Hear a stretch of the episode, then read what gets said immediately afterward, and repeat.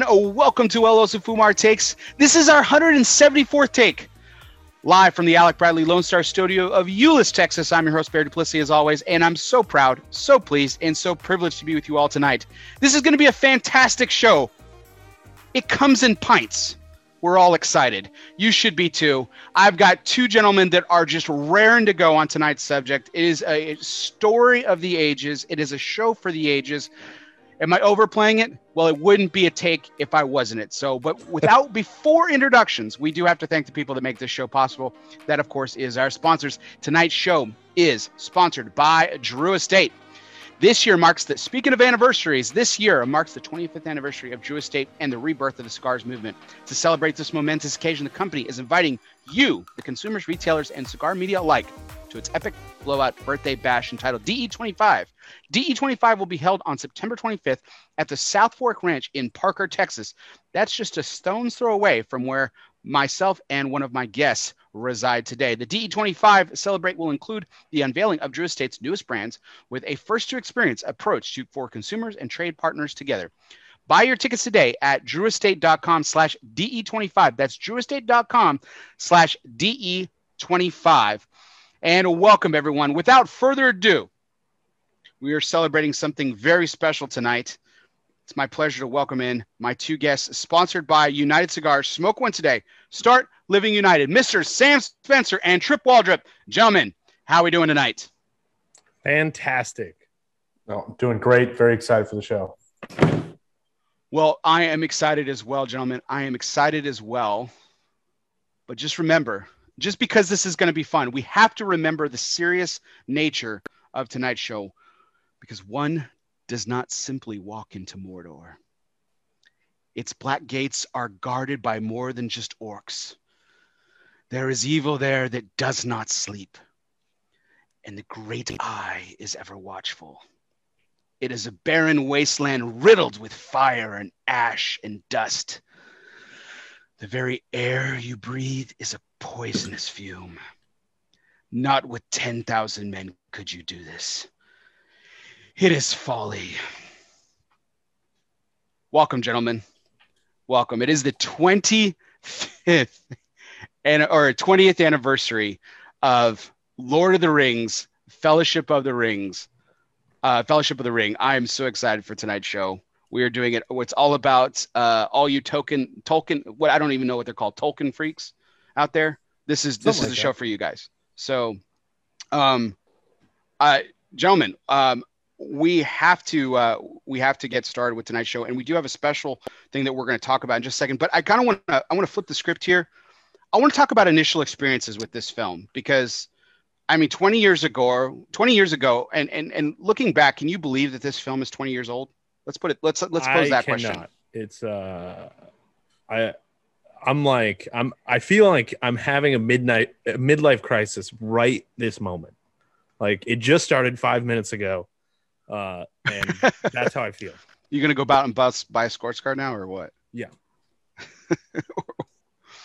or uh, or you know, you're gonna go out and buy like pieces of set from the film.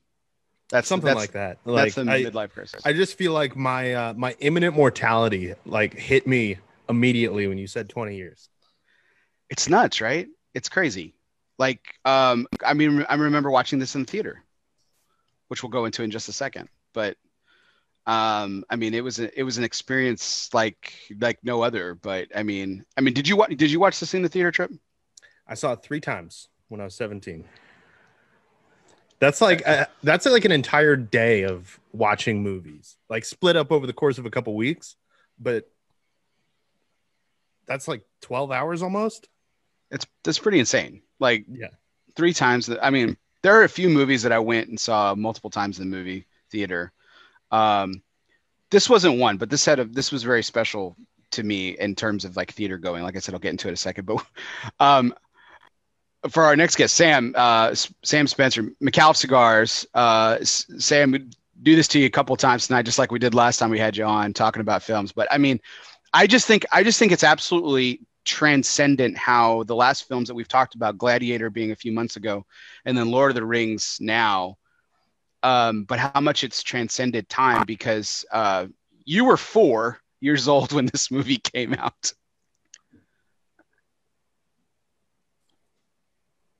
Yeah, and I mean, it's not like I went to the theaters and saw a PG thirteen movie when I was four. I was much older than that, but I feel like I just grew up with this movie. How old were you when you first saw it? You, I mean, if, if That's you can recall, yeah. Oh, that is a great question. I do remember that the first Lord of the Rings movie I saw was The Two Towers. I saw that before Fellowship because that's just what was shown to me as a child. Because when you're a kid, it doesn't matter. You don't have to watch movies in order when you're a kid. It doesn't. You don't care. Yeah, Hmm. enter enter Star Wars. Yeah, totally fine. Oh, exactly. But you know, I was like blown away by what what all was happening. Like I'd never seen anything like it before. And then I went back and was like, well, I want to know what what's actually going on because this doesn't make any sense. Mm-hmm. And I, the fellowship just sets the stage for what, in my my opinion, is two unbelievable movies in Two Towers and Return of the King. So, did you see them in that order? Two Towers, Fellowship, and then Return of the King. Yes. Okay. Okay. That's uh they um I, I I- saw them actually in order, um, but I was like I was really late to the the Lord of the Rings party, and I'll explain why. Because when I first saw this, this had been in the theaters for a while, and I actually went to the Dollar Theater to watch this. But nevertheless, um, the Dollar Theater, Sam, was something that uh, also old people would like. We would wait for movies to be out for a while because there weren't DVDs yet. Um, uh, and we would go and watch the the movies after they'd been out for a while But- for like cheap. To be fair, this movie must had to be like the tail end of dollar theaters. Like right around Yeah. the time this movie came out is when I never saw dollar theater again, uh, because uh, D- DVDs were pretty prevalent at this point. Uh, In the pretty much. VHS age, it was very different than the DVD age. Well, yeah, because what we're, what we'll talk about is the fact how uh, the three of us kind of prep for this show. The the Mhm. version of this movie that we watched was, I mean, that's that was the big thing back then. Was the was when the DVD got released. Um, But yeah, I went and saw this in the Dollar Theater, and went and saw it with uh, my sister. Uh, my older sister, uh, Reagan, who I hopefully she's watching. She said she would, but that's okay if she's not. That's fine too. She can catch this on the replay. But, um, you know, she introduced me to this to this film, and she introduced me kind of to this world. And that became our tradition. You know, for the next three years, we went and saw the Lord of the Rings film that got released. Uh, each holiday, I believe, was about the holiday season, right? And then when The Hobbit came out, we did the same thing. And even in between those two series, we would always find something to go to. Almost tried to almost every holiday season while we lived virtually, you know, somewhat in the same region and everything like that. It was a great tradition. A great tradition.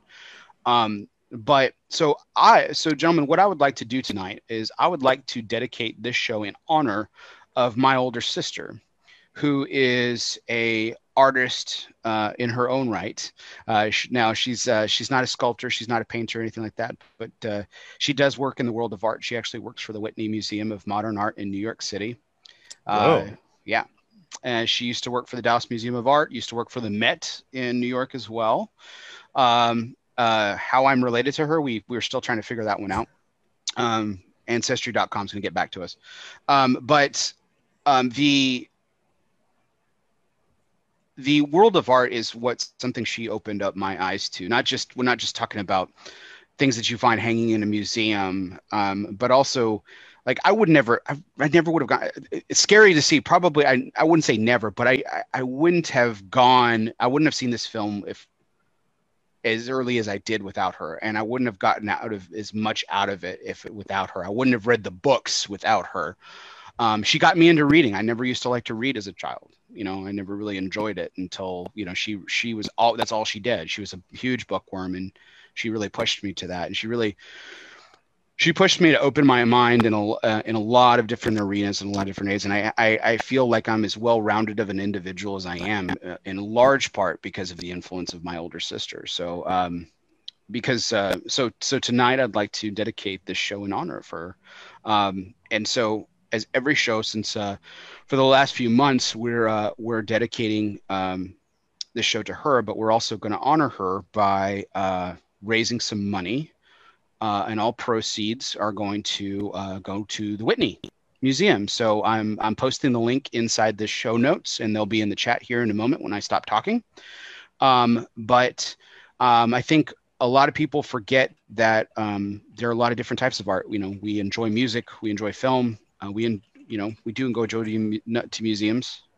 Uh, not probably as much as we should, but uh, we do, and um, and so art is one of those things that uh, we need to need to enjoy more. And so the only way to do that is through nonprofit organizations like great museums like the Whitney and all over this country. So um, that's what we're doing tonight, boys. Awesome. Good choice. Um, oh yeah, that sounds very fitting for the show. Mm-hmm.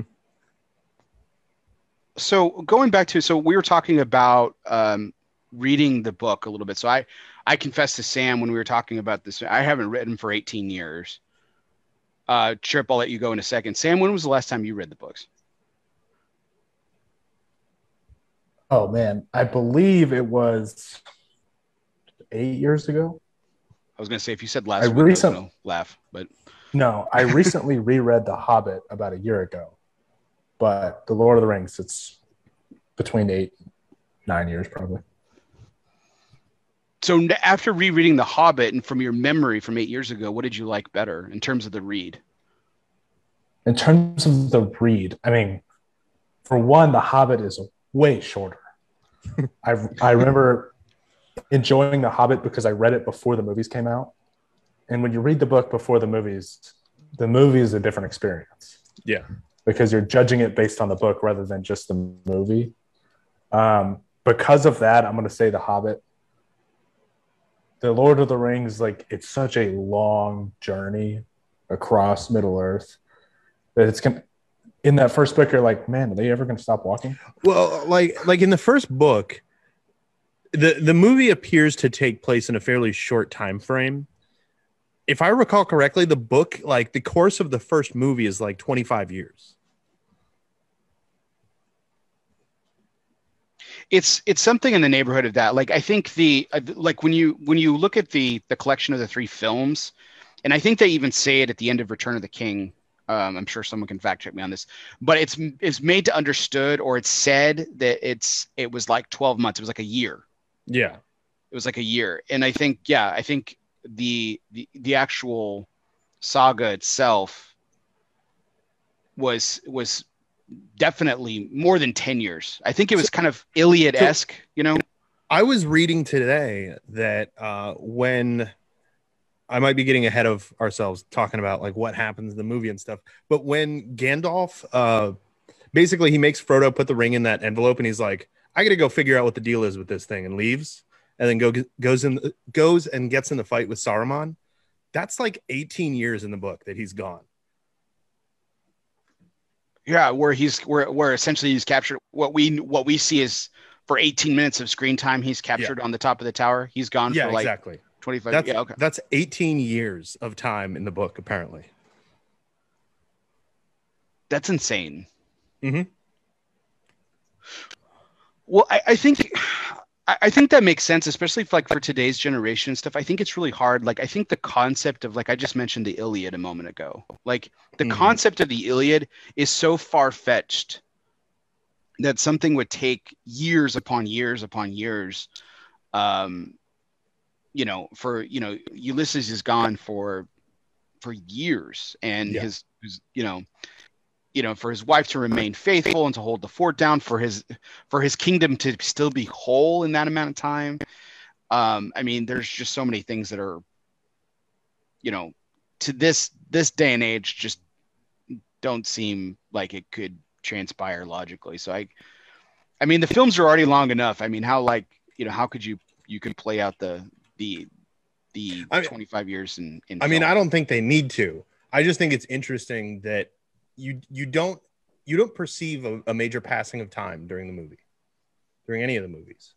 Like things are happening, but it doesn't feel like time is just passing and lives are going on. It feels like everything's you know happening at once. Um, I just find it interesting that the book is uh, too realistic, like too granular with time. Yeah, I think that um, I mean, I, I mean, certainly, the 18 years of Gandalf being gone would have been, I mean, his his weariness would have made much more sense. Yeah. You know, he's up there for like a day, and he looks like he's been in prison for like 18 years, and you're like, dude, like, come on, man, figure figure it out. Let's Mhm. let's get a, let's figure out a way to get out of here. You know, turn that frown upside down, Mr. Gandalf the Grey. We got to figure this shit out. The end of the world is coming. so, um, but I, I kind of wanted to jump into this first segment here. So, first of all, okay, I want grades, gentlemen. I want brutal honesty here. So, I did not go with the the Sean Bean accent. I didn't want to. I didn't want to just make a co- total fool of myself. But how did I do? How did I do on the soliloquy? I say Yeah. two thumbs up. You're good. Two two thumbs up. I up. loved it. Okay, I I think I think you guys were being a little generous, but that's okay. Uh, you know, if you want to suck up to the host, that's totally fine. Um, I, I I love I love that speech. I, I know it's like doom and gloom, and it's also Sean Bean, but like, um, I I I absolutely love I love that speech, and it's like forever mortal you know immortalized in like memes, you know. It's like the Mhm. so. Uh, okay, so Sam, I don't know about this. Are you a fan of Game of Thrones? Oh, absolutely. I mean, Okay. maybe not the last season, but yes. Okay, so I have no idea what that means because I, I I haven't really watched it. Uh, Oh, really? my yeah, well, uh, and then but I know Trip is a fan of the show too. So okay, Yes. all right. So speaking from two experts of both worlds here, like what is the better what is the better use of the meme? Is it the you know one does not simply walk into Mordor or winter is coming? Brace yourselves, winter is coming. Oh, meme. one Which does not simply walk into Mordor. Wins hands down for me. Yeah, one does not simply walk into Mordor is much better. It's it's such it's so much more precise than brace yourselves. X is coming. So, um, secretly today, I was hanging out with my family, and I secretly, you know, when I say secretly, it was just a game that I was playing inside my head. I was trying to incorporate as many lines from the film in just everyday conversation with my kids who haven't seen it, and my wife who's seen it, I think, a couple of times. And so, um, my son, in perfect, uh, perfect timing today, he's like, we were trying to get home, and and. And he, because he wanted to play in the playroom with his Legos and all this other stuff, and he was like, "Daddy, we're gonna be late." And I said, "Oh no, son, we're to arrive precisely when I intend to. so, and uh, I think my wife got it. She chuckled at me uh, just because she knows I've been prepping for the show. but it was it was probably the most perfectly timed line of today. I, I tried using the one does not simply a couple of times. It just didn't work though. I think you have to have a real you have to have a really good moment for it. Yeah. But um, Hmm. um, but but that brings up the subject of favorite lines of the film. So I have some nominations that you guys are aware of. But um, before I kind of just blurt out some stuff here, I I want to I want to pivot to you guys. So, you know, Sam, um, you know, when you've w- a- again, you, you saw this a little bit later than Trip and I did, and I mean, you have you have this this. And, and please, when I again when I keep referring to your generation, I, I I really am just impressed that you know our love of some of the same films has transcended time in the amount that it has like that's that's where it really it's coming Mhm. from so please don't please don't mistake that i, I really want to emphasize that i'm not actually making fun of you to, to that point uh like a, a specific thing about lord of the rings i feel like there hasn't really been another franchise that's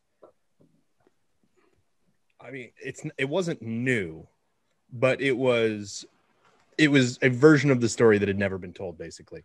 Um but i feel like there's no other film franchise that has aged the way it has where like it feels like a classic. Most modern movies feel really good at the time and then they uh they just kind of fade away as time goes on. And lord of the rings never has it all. Mm. can you give me an example of i Uh, will can give you- you an example. Uh, yeah. There was like really your ep- notes. one of the it other was- movies a beautiful Okay. mind. That's an amazing movie. Okay.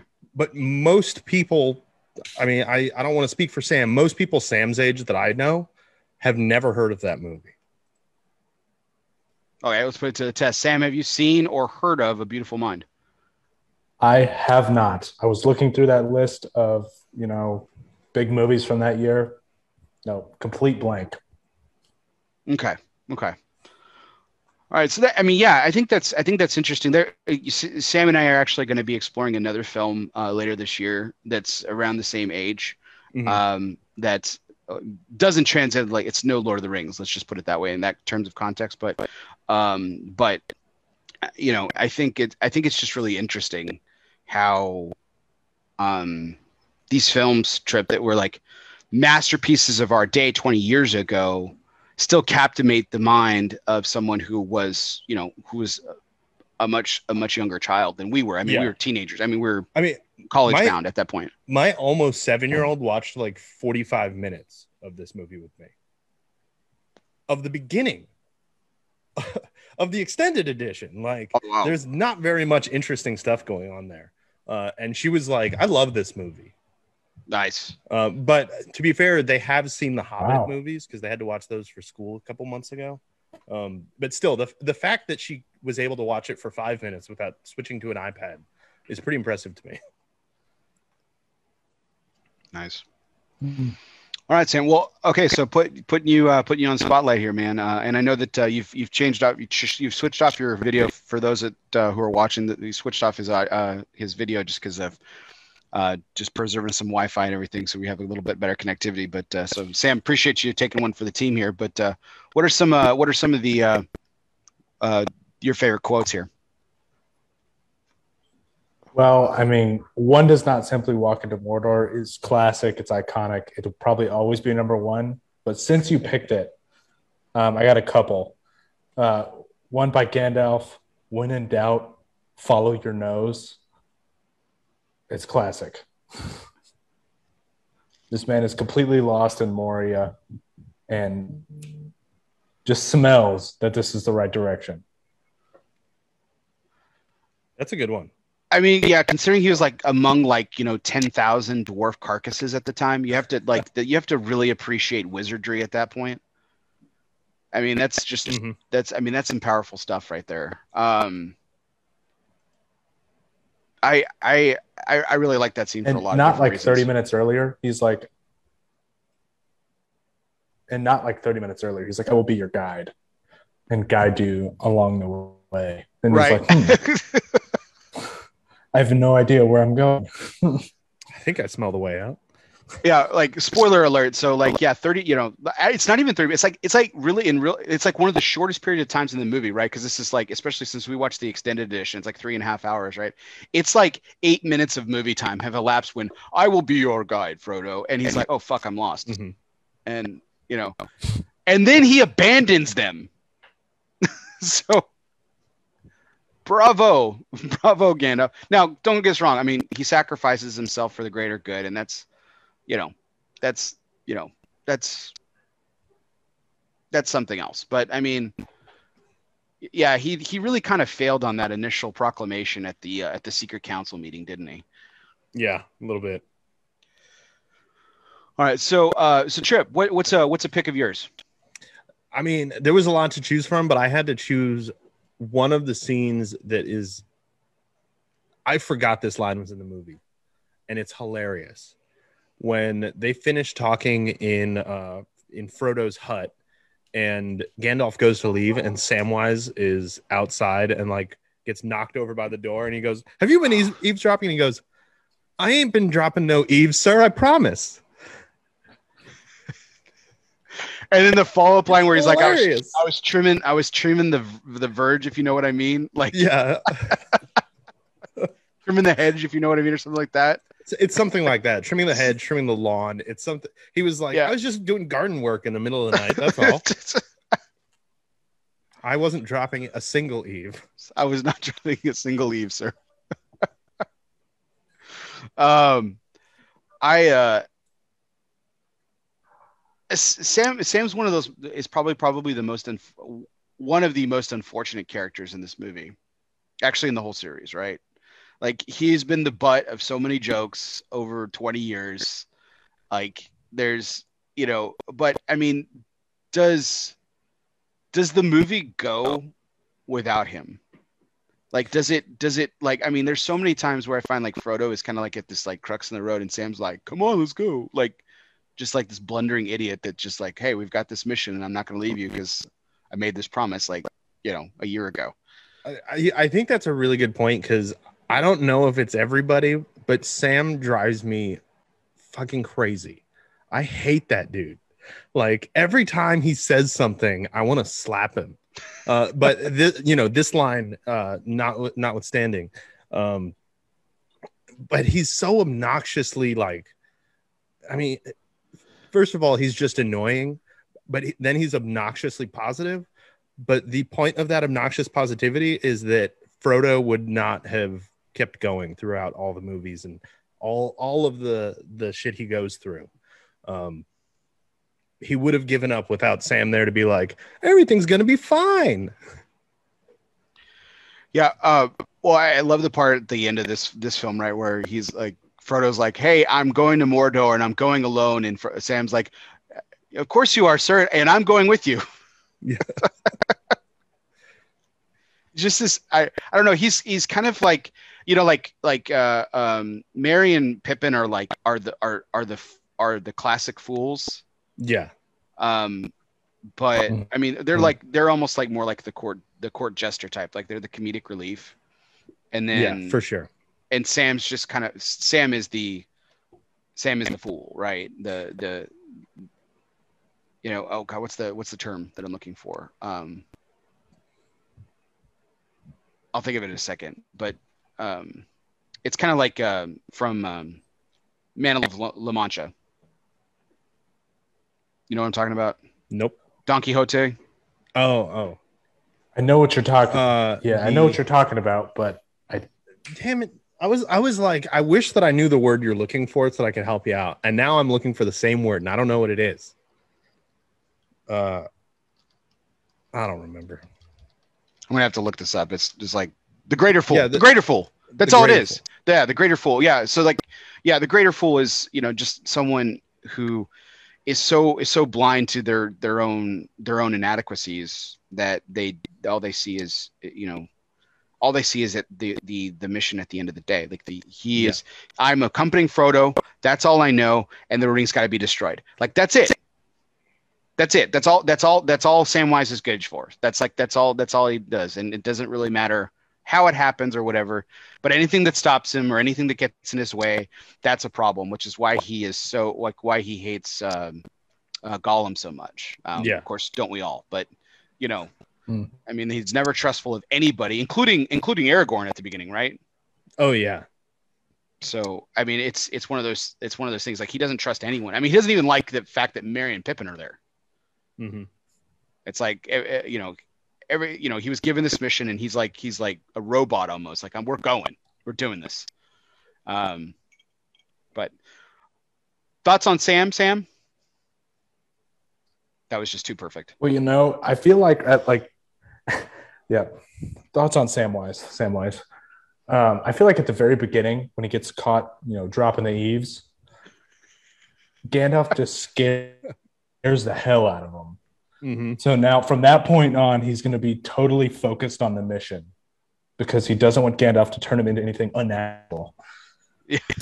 that's a good point actually But even in like, I'm going to be honest, I watched half. Yeah, and I watched like half of Two Towers today just because I thought, well, I just watched the extended fellowship. I might as well just keep going.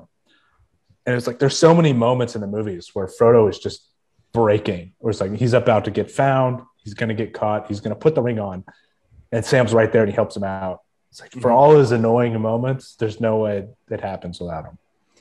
I mean, that's the that's I I find that to be the interesting thing about Sam. That like as obnoxious as he is, the movie doesn't work without him. And if he was if he was much less obnoxious, the movie wouldn't work.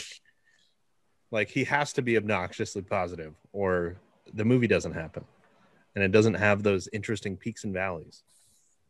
Or I guess the Mhm. story rather, because I'm I'm assuming I haven't read the books more than a little bit, but uh, I I assume that those kind of beats with Sam are similar. I want to get a couple more quotes from you guys, but and I, but I'm I'm gonna go on I'm gonna go out on a limb here and assume something, but I want to go ahead and like just like here's my hot take. There's some great lines in this film. This isn't a line type movie, really. I mean, there's so many other. We're going to talk about like the so many other greater things about this Mhm. film, uh, including um, how over a difference of 20 years, how two students from TCU, the same school, used this film in the same different way, which is funny. We'll get to that in a minute. Um, but Frodo doesn't have a single memorable film, uh, like quote in this film. No, not at all. Like No. so, Hundred percent. like, yeah. I mean, the closest thing is in the very beginning when he's like, you know, we Bagginses were well thought of, you know, before you came along. You know, like I mean, that's that's about it. Like, I mean, he really has no. He's got really nothing memorable to say. I mean, don't get me wrong. He's Well, the he's the, Well, I the whole got point one of the that film. he like. oh, hit me, Oh, Sam. What's up? Absolutely. Hit, hit me. I've got one where he like goads Gandalf into saying something really memorable. If At the very that beginning? Yeah, at the beginning, or like Um, he, he arrives precisely as he when he means to, or or what? Hit me. No, he said he says, I wish the ring had never come to me. None of this had ever happened. And then Gandalf says, So do all who live in such times. But that is not for them to decide. All we have to decide is what to do with the time that is given us. That's a good one. So he he's in the conversation where Gandalf says something incredibly memorable. But you know, that's about as good as it gets for Frodo and memorable memorable quotes. Uh, Jay Davis brings up one, uh, another one from Gandalf. You know, like you know, Frodo wakes up from his coma or whatever. He's like, "Where were you? You weren't at the Prancing Pony." And and, and Gandalf's like, "I was delayed." and according to Trip, this was 18 years. You know, like just two decades. Sorry. Yeah. like, got you know what? I was I was really into this ham sandwich that my wife made me. like, just couldn't couldn't couldn't couldn't get away. I was I was really into the I was really into Game of Thrones, and I, I was binging that. couldn't get away. I was delayed. I was delayed. Um, no, I I think uh, you know that's that's really a couple of the the lines and stuff. Like again, this there's there's there's there's lines that we can pick apart probably, and there'll probably be some more come up as we're talking about.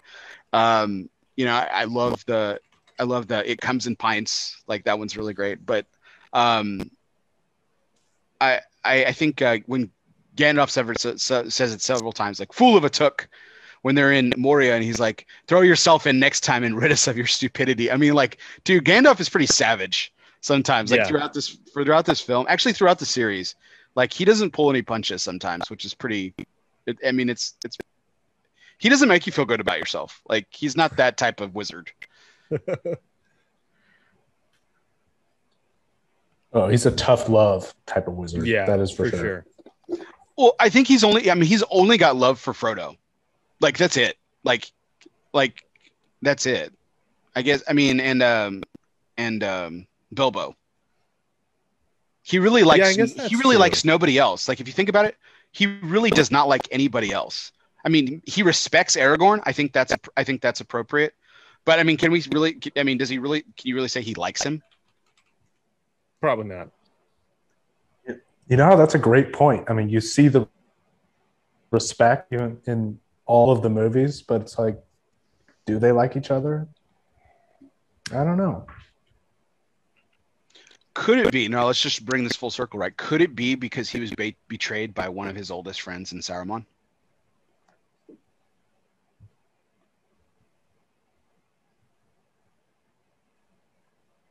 I think that could be.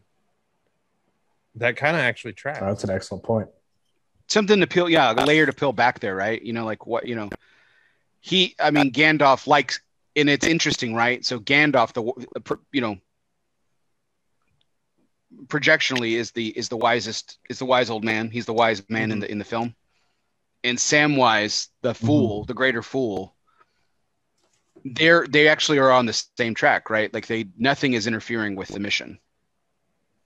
Like it's it's it's all about sacrifice and, and figuring out a way until the it actually gets accomplished, which is the ring being destroyed.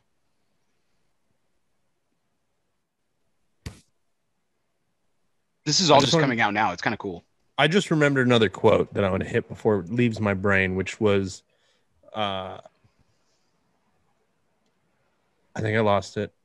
Your love of halflings has clearly slowed your mind when Saruman said that. I love that quote. And the the the the love of their weed. Yeah. Oh, actually, I yeah, I might have lost a word there. Yeah, I, I it, it was about like the their uh what do they call it? Pipe weed. pipe weed. Yeah, it's Peter Jackson's anti-smoking commercial just in the middle of fucking Fellowship. Mhm. It sucks. It's like, thanks, man. Appreciate that. Like- all the halflings want to do, man, is just like farm, eat some cupcakes, smoke a little pipe weed. Like there ain't hurting anybody, but no, that, that's a problem for you, Sauron. Corrupt bastard.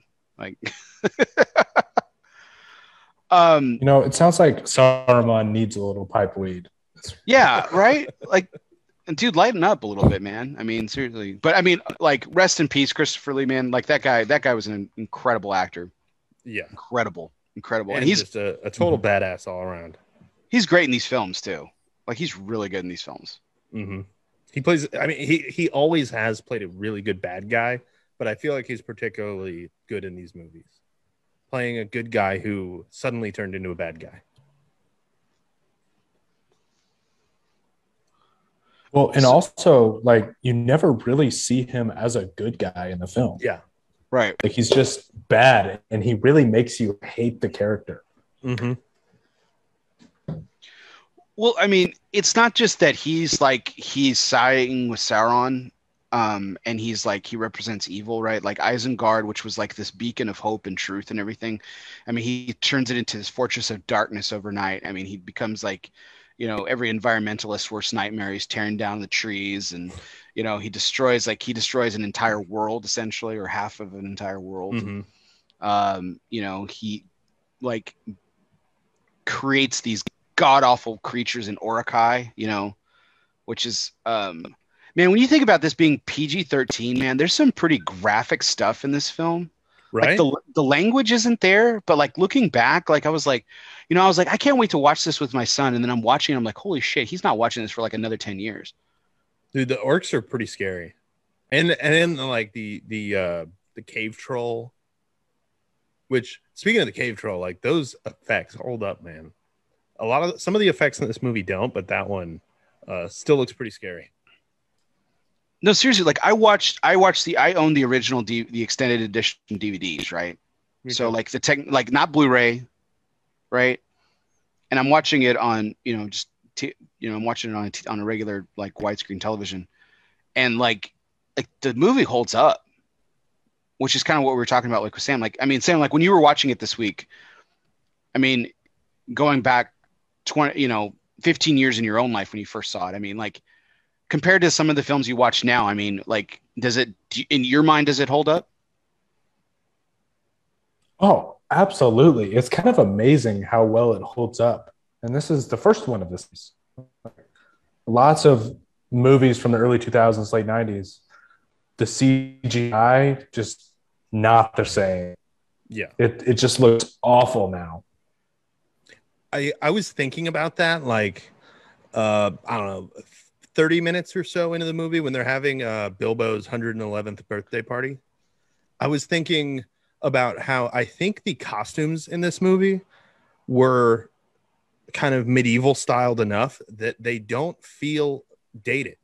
Like Yeah. one of the things that always dates movies is like when you watch a 90s movie, everybody's wearing 90s clothes and it feels like a 90s movie this doesn't feel like a early 2000s movie like it you can't really like just watching it you can't really tell when it was made in my mind at least i was i was wondering the same thing if sam had a different impression than i do but it sounds like he's kind of on the same page Yeah, well, we're going to get to some in, in short order. Actually, we're going to get to some films of the age, right? And actually, was actually nominated for best costume design. It's a great point uh, there, Trip. So, um, but before we transition here, uh, I wanted to take a quick break because you know we do we are smoking cigars and and uh, and everything tonight. So, uh, um, uh, Trip, what what did you light up for tonight's uh, festivities? i am just finishing it up like i'm at the point where i need to rip out another cigar but it's a McAuliffe uh, herencia maduro Nice, good call. Sam, what are you uh, what are you smoking on?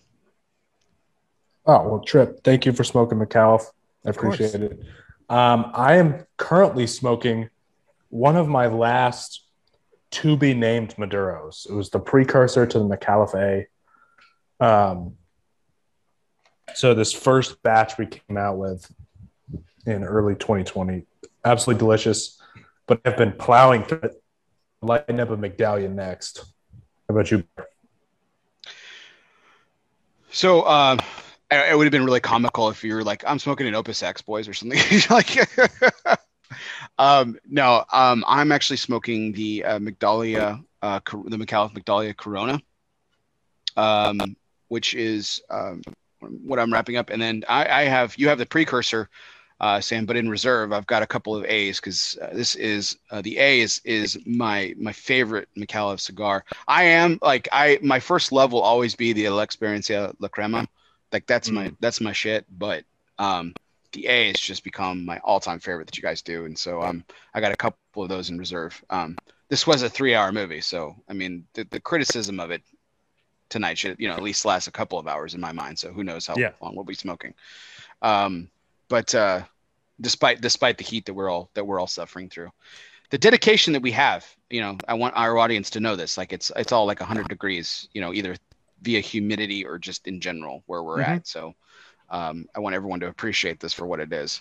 But um, any any last any last minute uh, throw ins for uh, for favorite quotes? Because I got one more. I just kind of I think it's. Comical. I mean, I don't know if this is your one more, but I I gotta throw in "Fly You Fools." That's just a really memorable one to me. A good way to say "Run away, you idiots." no, I love it. I love uh, I like that one too. So that's in it's actually my line. The, my last line is in the same scene. Uh, it's actually a little bit prior to that.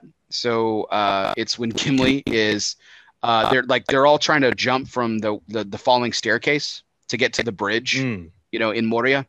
And uh, Gimli's like, "Hey, no one tosses a dwarf." And uh, and then he so he jumps and he you know misses because you know he's like you know three foot nothing or whatever and weighs like 500 pounds and he has an axe that weighs like as much as he does. Um, and so they grab him by the beard and and like my reaction is still like it, my reaction now because I have one is still like oh god because look I guys I have an 18 month old kid and when he grab when he gets his hooks into my beard and yanks on it, man, it is. I mean, it brings tears to my eyes, and not in a good way. I mean, it fucking hurts. So, like the fact that someone yanked on his beard, he's like, "Not the beard!" Like, eh, I was like, "Man, I get you, Gimli. I got you, man. I got you." That's that's uh, that's a good that's a good time. Anyway, uh, Sam, any other throw-ins? So I got one more, and this is one that I'm confused because I've seen the extended so many times that I don't remember if it's in the original. Uh, but it's as they're leaving Lothlorien, Legolas goes, "This the elvish way bread. It's like one small bite is enough to feed a grown man." And then Merry looks at Pippin. He's like, "How many did you eat?" Yes. Four. Four. oh, and then he rips that huge burp right there. yeah. Yeah, that that line got me too. I don't remember if that was in the original or not, but that one got me. Okay, so that brings up a good point. Is there any other version other than the extended? Now that we've experienced both, is there any other version? Let me pull up my notes because I actually wrote some notes specifically with my thoughts on this. Um, for me, no. I, I saw the theatrical cut three times, and then the day it came out, I bought the extended edition and watched that. Uh, which I don't remember. I'm like, I'm trying to remember the timing. It didn't come out when the DVDs came out, but oh, it, no, came it came out before Two later. Towers. It came out a year later. Oh, you know what? I bet it came out like the same week that the Two Towers came out in theaters. That's probably what it was. Um, but my thoughts are there. There is so much context that you get for things that are that exist in the theatrical cut but are never explained. Like one of them is they show they actually show when um Isildur steals the ring at the very beginning in like the prologue and right. holds it in his hand, you see it shrink. And then he gets in the water and it grows, which is why it fell off in the water for no reason because it can grow and shrink at will. And that's why whoever puts it on it fits.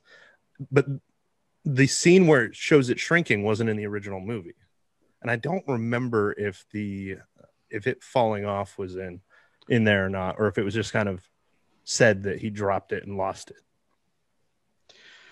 we're we're gonna get to nitpicks at the very end, but I think this is an appropriate moment to mention, like Sauron, the like the god of the dark world, like the most powerful evil being in the history of all Middle Earth. Who's been All powerful. terrorizing for like five thousand years? Yeah, it's been yeah, and he's he's he created this one ring to rule them all, right? And he's fucking just wailing like divisions of men, right, with his battle axe in this opening scene, right?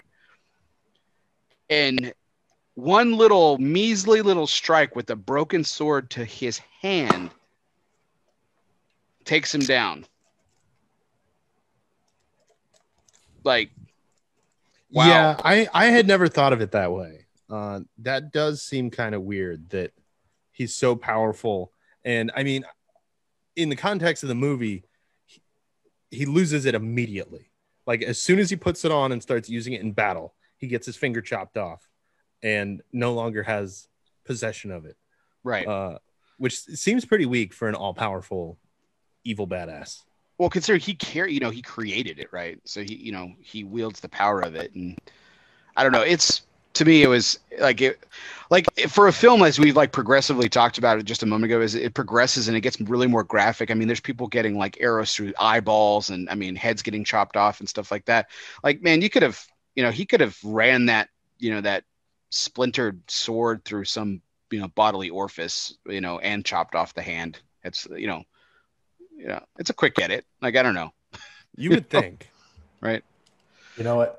This is just a like a spoiler for the audience. The nitpicks are going to be a ton of fun on this movie. I agree. Oh, There yeah. are so many.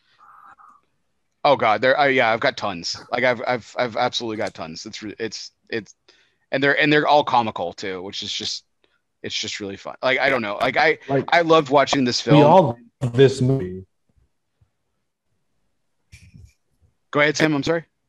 Yeah, we all love this movie. We all love this movie, but we all have hilarious nitpicks about it. Right. Mhm. So, um, all right. So those are those are the um, those are the some of the best quotes that we found in it. And I've, there's some great ones in the chat too. So if you guys keep those coming, that's great. Um, my other um, so I, I really like on these mov- on these movie shows that I do. I really like reading the. I don't know if you guys. I get a kick out of sometimes reading like the IMDb description of a movie because Oh, it's not really like the plot per se. It's like a really oversimplified, like generic description of a like a you know in this case a pretty epic film right so this is a film that has transcended 20 years connected generations right? Sam's here you and i are here trip you know. Older people in the audience who connected with it you know. The people who originally read the book as children and then got to see it you know come you know. It's that kind of iconic film right? So what does imdb do it? They reduce it down to one sentence. Here we go Released in 2001, a meek hobbit from the Shire and eight companions set out on a journey to destroy the powerful One Ring and save Middle Earth from the Dark Lord Sauron. It's the most boring description I've ever heard in my entire life. and and also like uh i don't know if like the second half of that sentence is two movies later they set off in this movie but that's about it Yeah, yeah, it's yeah, it's like nowhere, nowhere close. Like that was one of the thing, you know, we're when I was in the theater with my sister watching this for the first time, right? And it's like we're like two hours and forty five minutes in, right? And I'm like, holy shit, they, you know, I'm looking at my watch, not because I'm bored, but I'm like, man, they better figure out how to get to. I had no idea, right? I had no idea. Mm-hmm. I never read the books. I never, I didn't know the story, right? I'm like, I'm looking at my watch. I'm like, they better fucking hurry up to this Mordor place, man. Like this is, like, how long is this film? And you know it goes on for another 30 minutes but i mean at that point but like and then i'm like oh oh shit it's continuation. Like oh we don't wait what? I mean it's not just i'm i don't i'll i'll hold my thoughts on this until until uh nitpicks if you want. That's fine. That's fine. So th- you feel like there's supposed to be more movie and he's like all right there it is. That's where we got to go and then it just cuts to black. Like this movie ends so suddenly with no warning there's a big action scene and then sam and uh sam and frodo come out of the trees and see the valley and they're like End of the movie. Yeah. They say one sentence and it's over. Yeah, and then the, the three It's remaining weird. guys of the fellowship are like, "Yeah, we're gonna go get the we're gonna go get the halflings." yeah it it pacing wise it feels very strange in a movie um but i guess having the ace in the pocket of already having filmed most of the next movie they weren't worried about like not having a sequel or anything like that um but still it's like when you finish this movie you're ready to watch the next one Uh, it's the ultimate cliffhanger. Well, I mean, Sam just proved it. He said like he tuned in, like he ch- turned on the two towers for a few hours. yeah exactly so he could watch the end of this movie the first hour of two towers feels like the end of this movie right. Oh, you're 100% right. I've just felt like I was watching the same movie. exactly Well, uh, Chrissy Critchfield's in the comments, and she was saying one of her favorite lines is uh, "Looks like meat is back on the menu, boys," and that's from Two Towers, which I love. That I love that line too. That one's a great quote. Mhm. Um, and and uh, uh, but yeah, you're absolutely right, Sam. That the, the first hour of of Two Towers, or seems like seems like the like the conclusion. Like, oh, finally, Fellowship's over. We're good. Yeah. now I can watch the Two Towers, even though I'm an hour into the next movie. so, um, okay, so going back to 2001, right? And so this this this film is actually this I like I like diving into the Academy. I really like diving into Academy Awards because as you look back historically, like the Academy, there there are times when the Academy really um, is has a ton of foresight Mhm. and things really like their awards really age well. Like even though they seem like misses at the time, they really age well. And then there's times where they're like they're misses and they're like 20 years later they're still they're terrible. It's even worse, right? And I think we've got some examples of both in this case. So um so uh Lord of the Rings, The Fellowship of the Ring is nominated for 13 Oscars.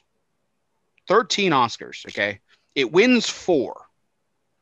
And we're going to discuss how they kind of age. So um so the, the wins that it wins for best cinematography, best makeup, which I think that hands down, right? That's I mean that's a Yeah. pretty good close.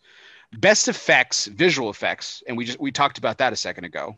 Like again, it's 2021. We're we're we're watching the extended version. In my case, I'm watching the DVD, not even the Blu-ray, and I'm like I'm all in. Like this, none of it looks weird. None of it looks fake. I, was watching it on HBO Max, so it was in like 4K. And I agree with you. There were like, I took notes on maybe three parts when an effect like looked aged. But the fact that like one of the things with this movie is they kind of it was it was a weird crossing where like practical effects had gotten to a point where they were fantastic, but they were aging uh or I guess they were losing to CGI at the time. Right. And Peter Jackson said, We're not going to use much CGI. We're going to use it when we have to, but we're going to use practical when we can. And I feel like that's what makes the movie look so good because the CGI, some of the CGI looks pretty bad. Uh, but for the most part, you can't tell that the effects of a like the effects haven't aged at all for most of the practical effects, the mattes, the miniatures. Um, they look fantastic. Well, considering we're talking about Lord of the Rings, and I'm gonna and mention a film that like, oh my god, pales in comparison, right? But I was watching Poseidon the other day. Mhm. You know, the uh, Kurt Russell and a couple other like B-list actors and actresses in the film. Um, the effects in that, I mean, that, the movie's like maybe 10 years old, maybe 12, Something like that. and the effects have aged I don't remember. terribly. It's awful. It's Yeah, and a, a lot of movies of this era have because they were jumping on the CGI bandwagon before it was ready. And I kind of feel like CGI these days might feel the same way in 20 years, but who knows? But like the everybody was switching over to CGI and Peter Jackson didn't want to do it and way to change the way that effects were done for everyone. Like they they pioneered new technologies in CGI because what existed didn't cut it. Jay Davis is putting a comment in the chat. I did not. I said I, I did not call Kurt Russell a B list. I said Kurt Russell and some B list actors and actresses. Okay, Kurt Russell is not a B lister. Okay, Jay, cool your horses, man. It's all good. I have a lot of respect for Kurt Russell.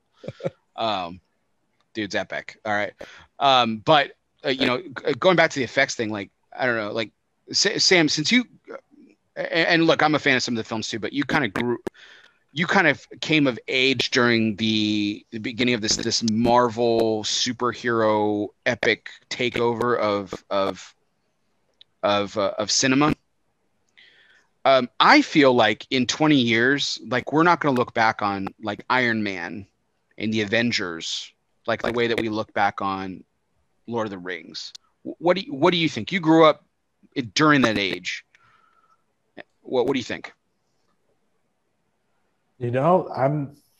That's a really interesting take. You know, I was in college when kind of Marvel hit its peak. You know, with Infinity War and stuff like this.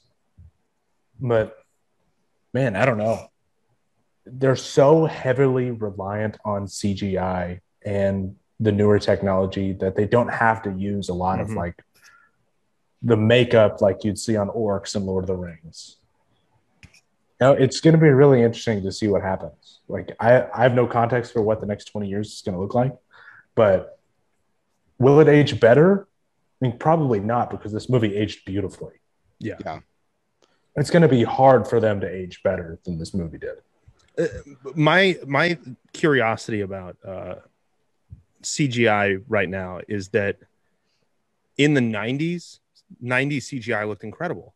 Like, do you remember the first time you played a PlayStation game, Bear? And it was like, how oh, how can a video game look like this? Right. It looks so real. And then now looking at that game, it looks horrendous. Yeah, looking at Madden 97 or like um, you know, like the Final Fantasy games and things like that. Like they're just yeah, it's it's it's yeah, it's abysmal compared to what's like it's available now. I mean, I can play more better better technology games on my phone. Oh, absolutely. But the the thing is, like as a as a viewer, you you can't tell something doesn't age until it's already aging. Like you can't tell if something's going to age until it happens with uh, computer graphics because right. the the rate that computer graphics get better is kind of all over the place. Like there are periods where we've gone five years without huge improvements, and there are periods where we've had insane improvements in a, over the course of five years. Right. Well, like the thing I think about too, like the Irishman, you know, the Netflix saga that uh, yeah. Scorsese did, like with the the anti. Speaking of aging, the anti-aging technology, like how's that going to look in twenty years? Like I just think it's going to look bad. Yeah, this is gonna, I think it's going to look really terrible. Um, I think um, the Marvel stuff's definitely going to age better than that. Yeah, I mean, I love the film. Like, that's not a knock. I think The Irishman was a great film. It's just, it's, it's really hard to get because I grew up with those guys and I saw them in their youth when they were before in, in movies and playing the age of the actors that they were playing in 2020. Playing, you know, uh, you know, I saw them in older films at, at the same age. You know, I saw Pacino in The Godfather. You know, I saw you know uh, De Niro, um, you know, in Godfather 2, and, and those were that was the age that these guys were supposed to be in the film, the you know, the Irishman, mm-hmm. essentially, and it, it it's just uh, it it it kind of just throws you. Plus, it's really awesome when um, you know Pacino's supposed to be playing a 40 year old man, and when he gets up out of a couch, it, you know, I mean, you can see all 70, yeah. 75 years of Al Pacino getting out of that couch it's it's pretty comical. But um, don't want to get too far off topic here. So coming back to the uh, Academy Awards, though, so wins for best effects, visual effects, which totally stands up even after 20 years. That's when mm-hmm. aged incredibly well. But here's the one, Sam, that you wanted to talk about. Best music, original score, Howard Shore wins it. Wanted you to share your thoughts. The score is so iconic. Like every time like you could put on the album from the Fellowship of the Ring, and you would be able to tell what scene that song was played. Like it's so iconic in setting the tone for the movie. It starts out right at the beginning when they're talking about the history of the ring. So we all kind of have that going on in our head now. Yeah, it, yeah, you can you can hear it playing. What I what I, this was the connection of the comment that I made earlier, right? So so Sam, you and I attended the same university many years apart, TCU. Mm-hmm. What did you? How did you used to study? How did you do those long study sessions? What got you through those long study sessions? Yep. So I'd go to the library, sit in the library, throw the headphones in, and I could never study with music with words because my mind just go along with the words. Like I couldn't do it. I play film scores, and my three favorites: The Lord of the Rings. Bear and I did a while back, Gladiator, and then a movie that has an extremely similar score to Gladiator, which was Pirates of the Caribbean. But it was The Lord of the Rings was the one that was like always like, oh man, I need to go home and watch that movie.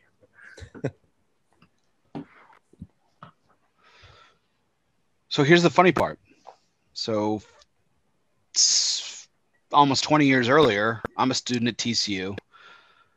There's this technology called CDs because I couldn't afford the new fangled technology known as MP3 players. I could not afford an iPod.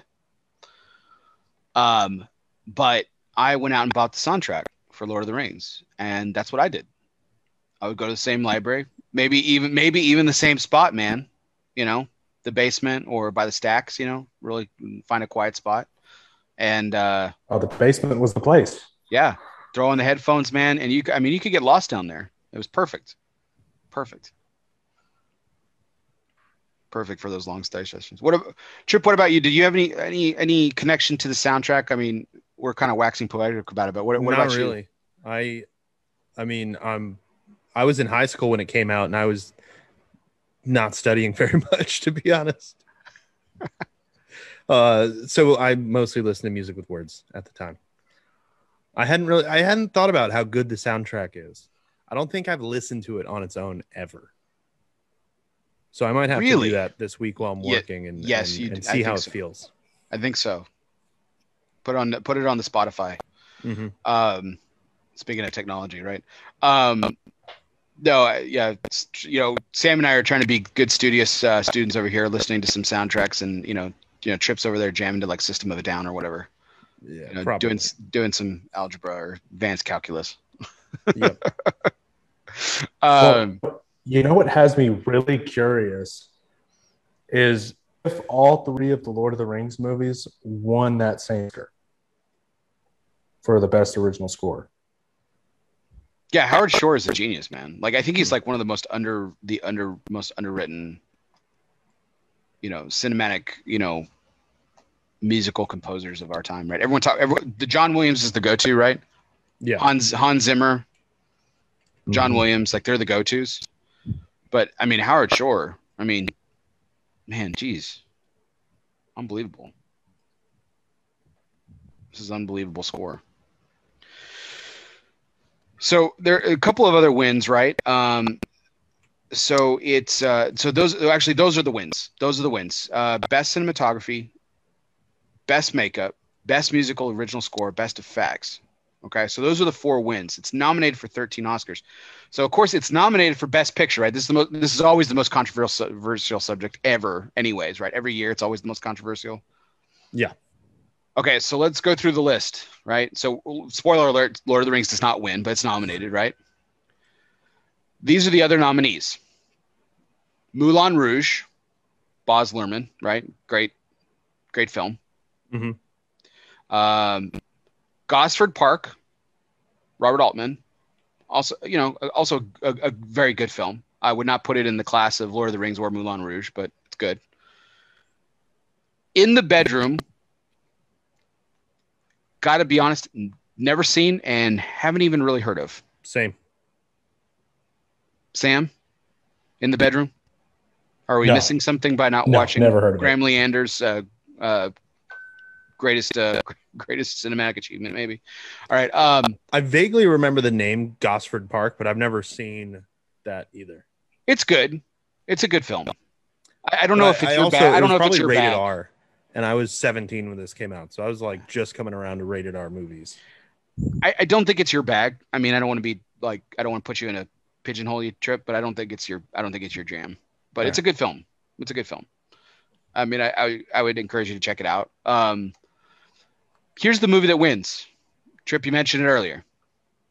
Brian Grazer, Brian Brian Grazer, and Ron, and Ron Howard, A Beautiful Mind. How does this Oscar win age 20 years later? I, this is one of those ones that if you go back to it, it's an amazing movie. but it hasn't it doesn't have staying power in pop culture. Like I don't even know if most many best picture winners do. Um A Beautiful Mind is an amazing movie that I think I think probably deserved best picture that year. Maybe. I don't know. Uh, it's close between that and Lord of the Rings and I haven't seen that in a long time.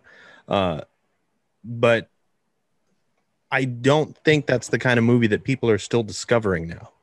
That's the kind of movie that people are, uh, you know, people who saw it at the time go back and watch, but doesn't really get new viewers the way that Lord of the Rings does.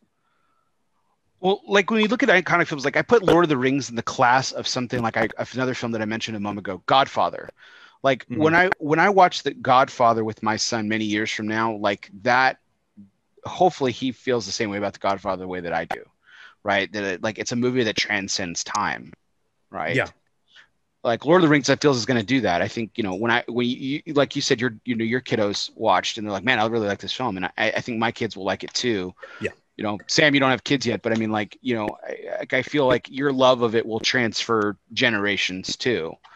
Um, and I, I, because we talked about the way that this is laid out, the effects, the costumes, because of its medieval time period esque. Like mm-hmm. it's going to age well regardless, but I think it's going to be a movie that transcends time, kind of like the Indiana Jones Chronicles to put uh, Star Wars, right? To mm-hmm. kind of put it in the same realm of, I guess, the same category. A, uh, a, a, classic of pop culture. Yeah. Where like th- there's nobody who grows up having never heard of Star Wars. Right. Just like there's nobody who grows up having never heard of Indiana Jones or Lord of the Rings or I guess Game of Thrones now is is becoming. I mean, maybe not now. We'll see how it how it ages when the sequels come out. But you know, the, the those movies that every generation knows about that are that are thought of as classics going forward forever. Sam, have you seen A Beautiful Mind?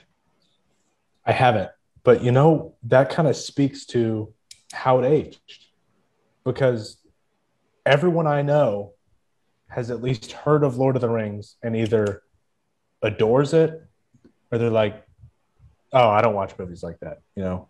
Mm-hmm. But they've heard of it. And they're no and longer like, your friends, right? The people are like, oh, yeah. I don't watch movies like that. Well, that or I convince them to watch the movie. Yeah, I was gonna say he kidnaps them and chains them to a chair and makes them watch it. Yeah. Obviously, I may not start with extended edition right away, but they're definitely watching the, the theatrical cut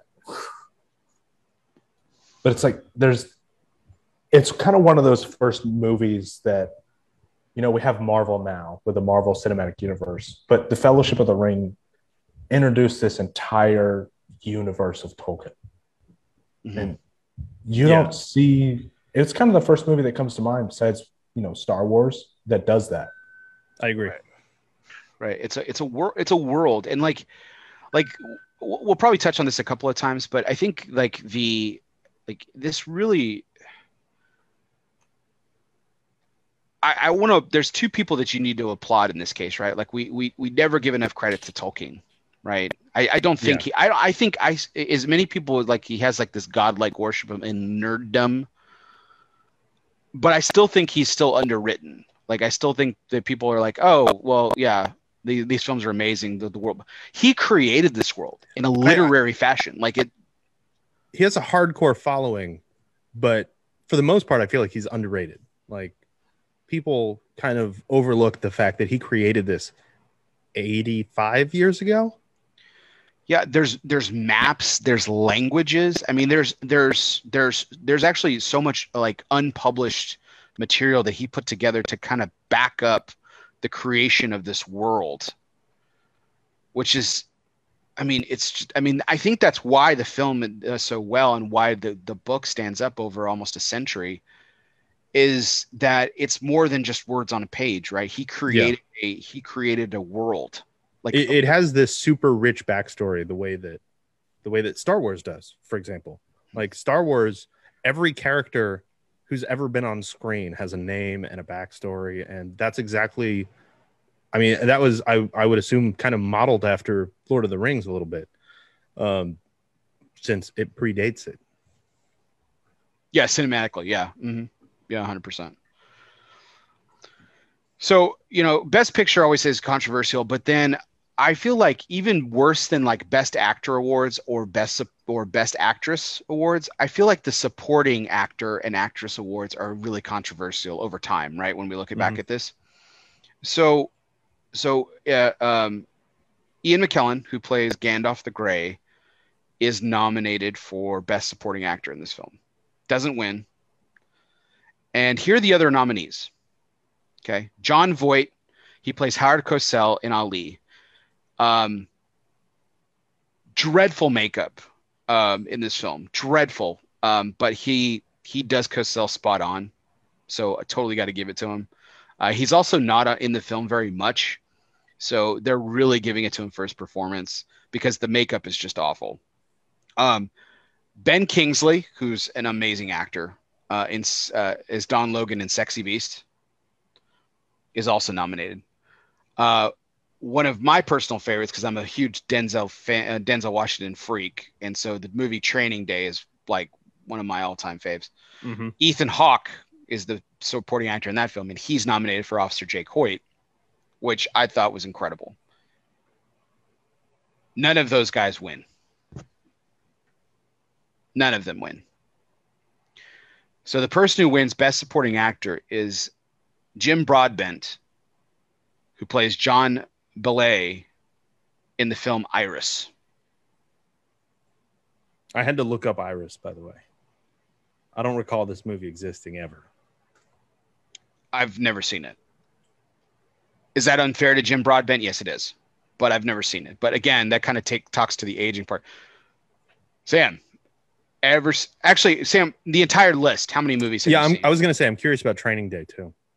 Iris, Training Day, Sexy Beast, Lord of the Rings, and Ali. Have you? How many have you seen? We know you've seen Lord of the Um, Rings. Well, you know, I'm ashamed to say I've only seen Lord of the Rings. I've never seen Training Day. You need to fix that one. But Yeah, that's just that's my that that's my personal bias. But yeah.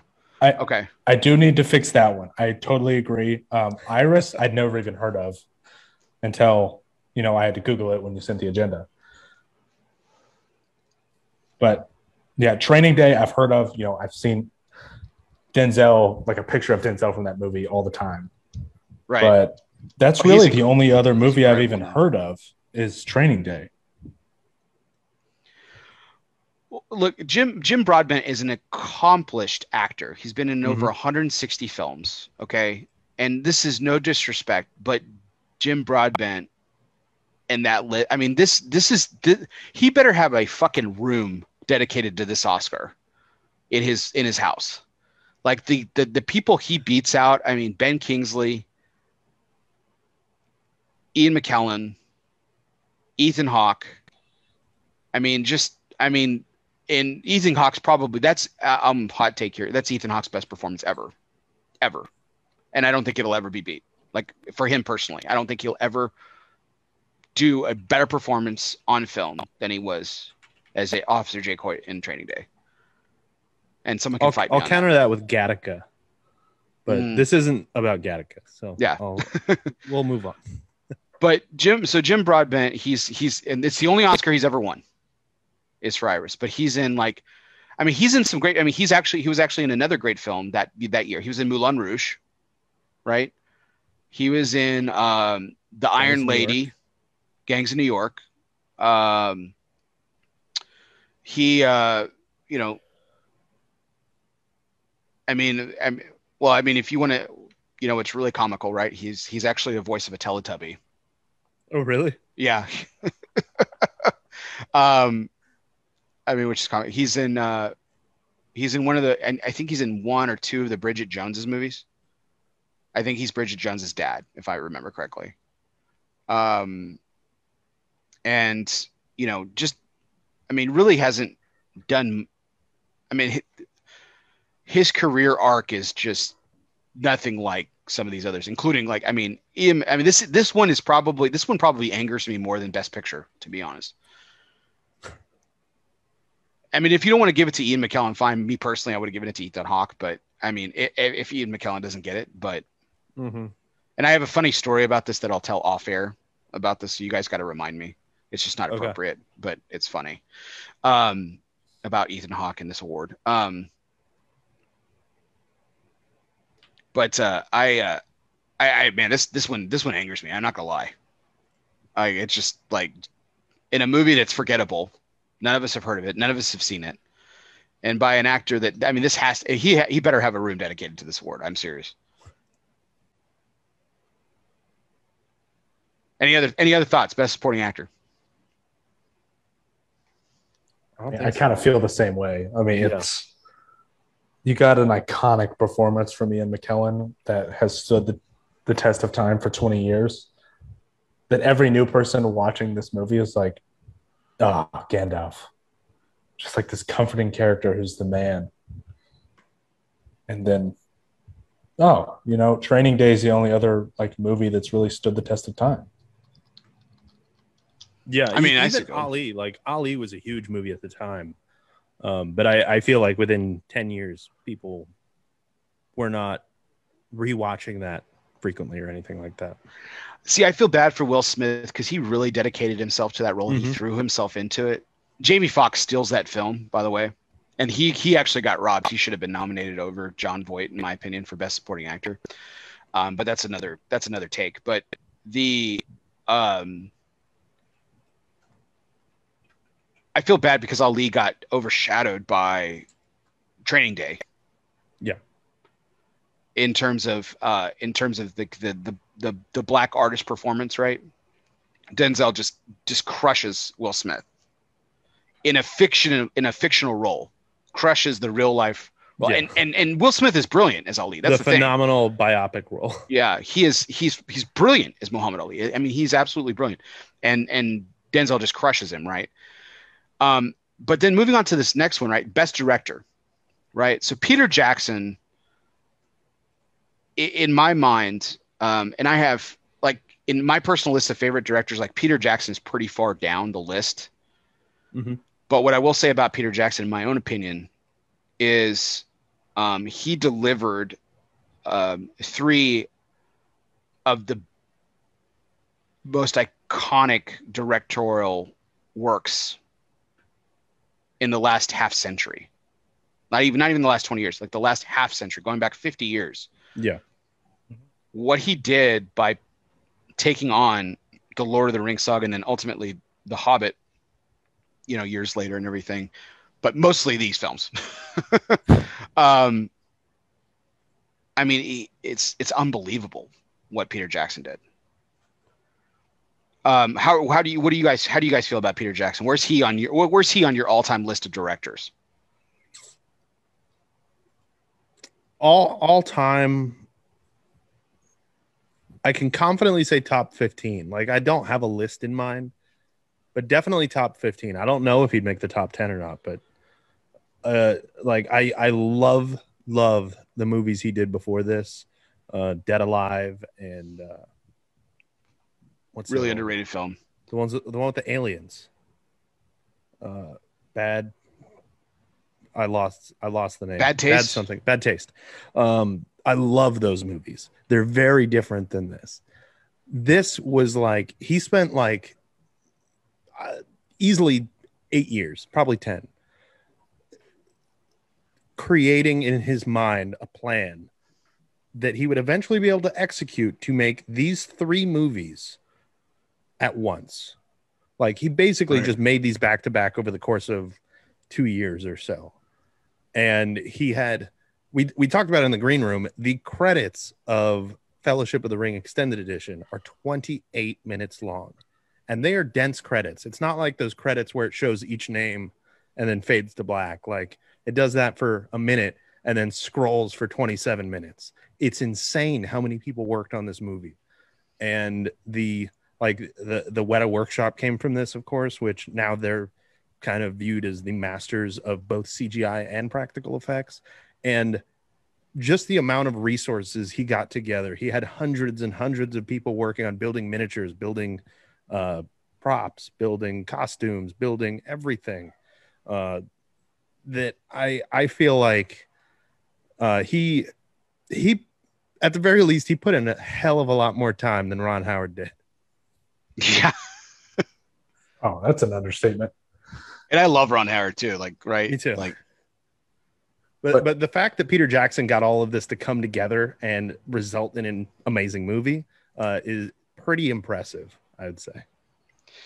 Sam, before you give your thoughts, your own personal thoughts on Peter Jackson, here's here's here's the IMDb run for Peter Jackson. You ready for this? So 1987 it, it- that is actually his directorial debut. Really, I mean, he did a short like in the 70s, Yeah. but it was 1987. Bad Taste, Meet the Feebles in '89, Dead Oh, Alive, Amazing movie. Dead Alive 92, Heavenly Creatures 94. He did a TV movie in 95 called Forgotten Silver, The Frighteners in 96. Oh, I forgot he did that. Fast forward to 2001, and here we are The Lord of the Rings, The Fellowship of the Ring, Two Towers in 02, Return of the King in 03. Then he does King Kong in 2005, The Lovely Bones in 2009. Uh, and then the Hobbit films in 2012 through 14. And then, um, I mean, he does some other, he does some other f- films after that. Um, I mean, The Adventures of Tintin. Uh, he he he's actually that's announced. He's actually doing that later, but um, but The Hobbit is kind of where it ends for him so far. I mean, that was you know seven years ago was the last thing he really did.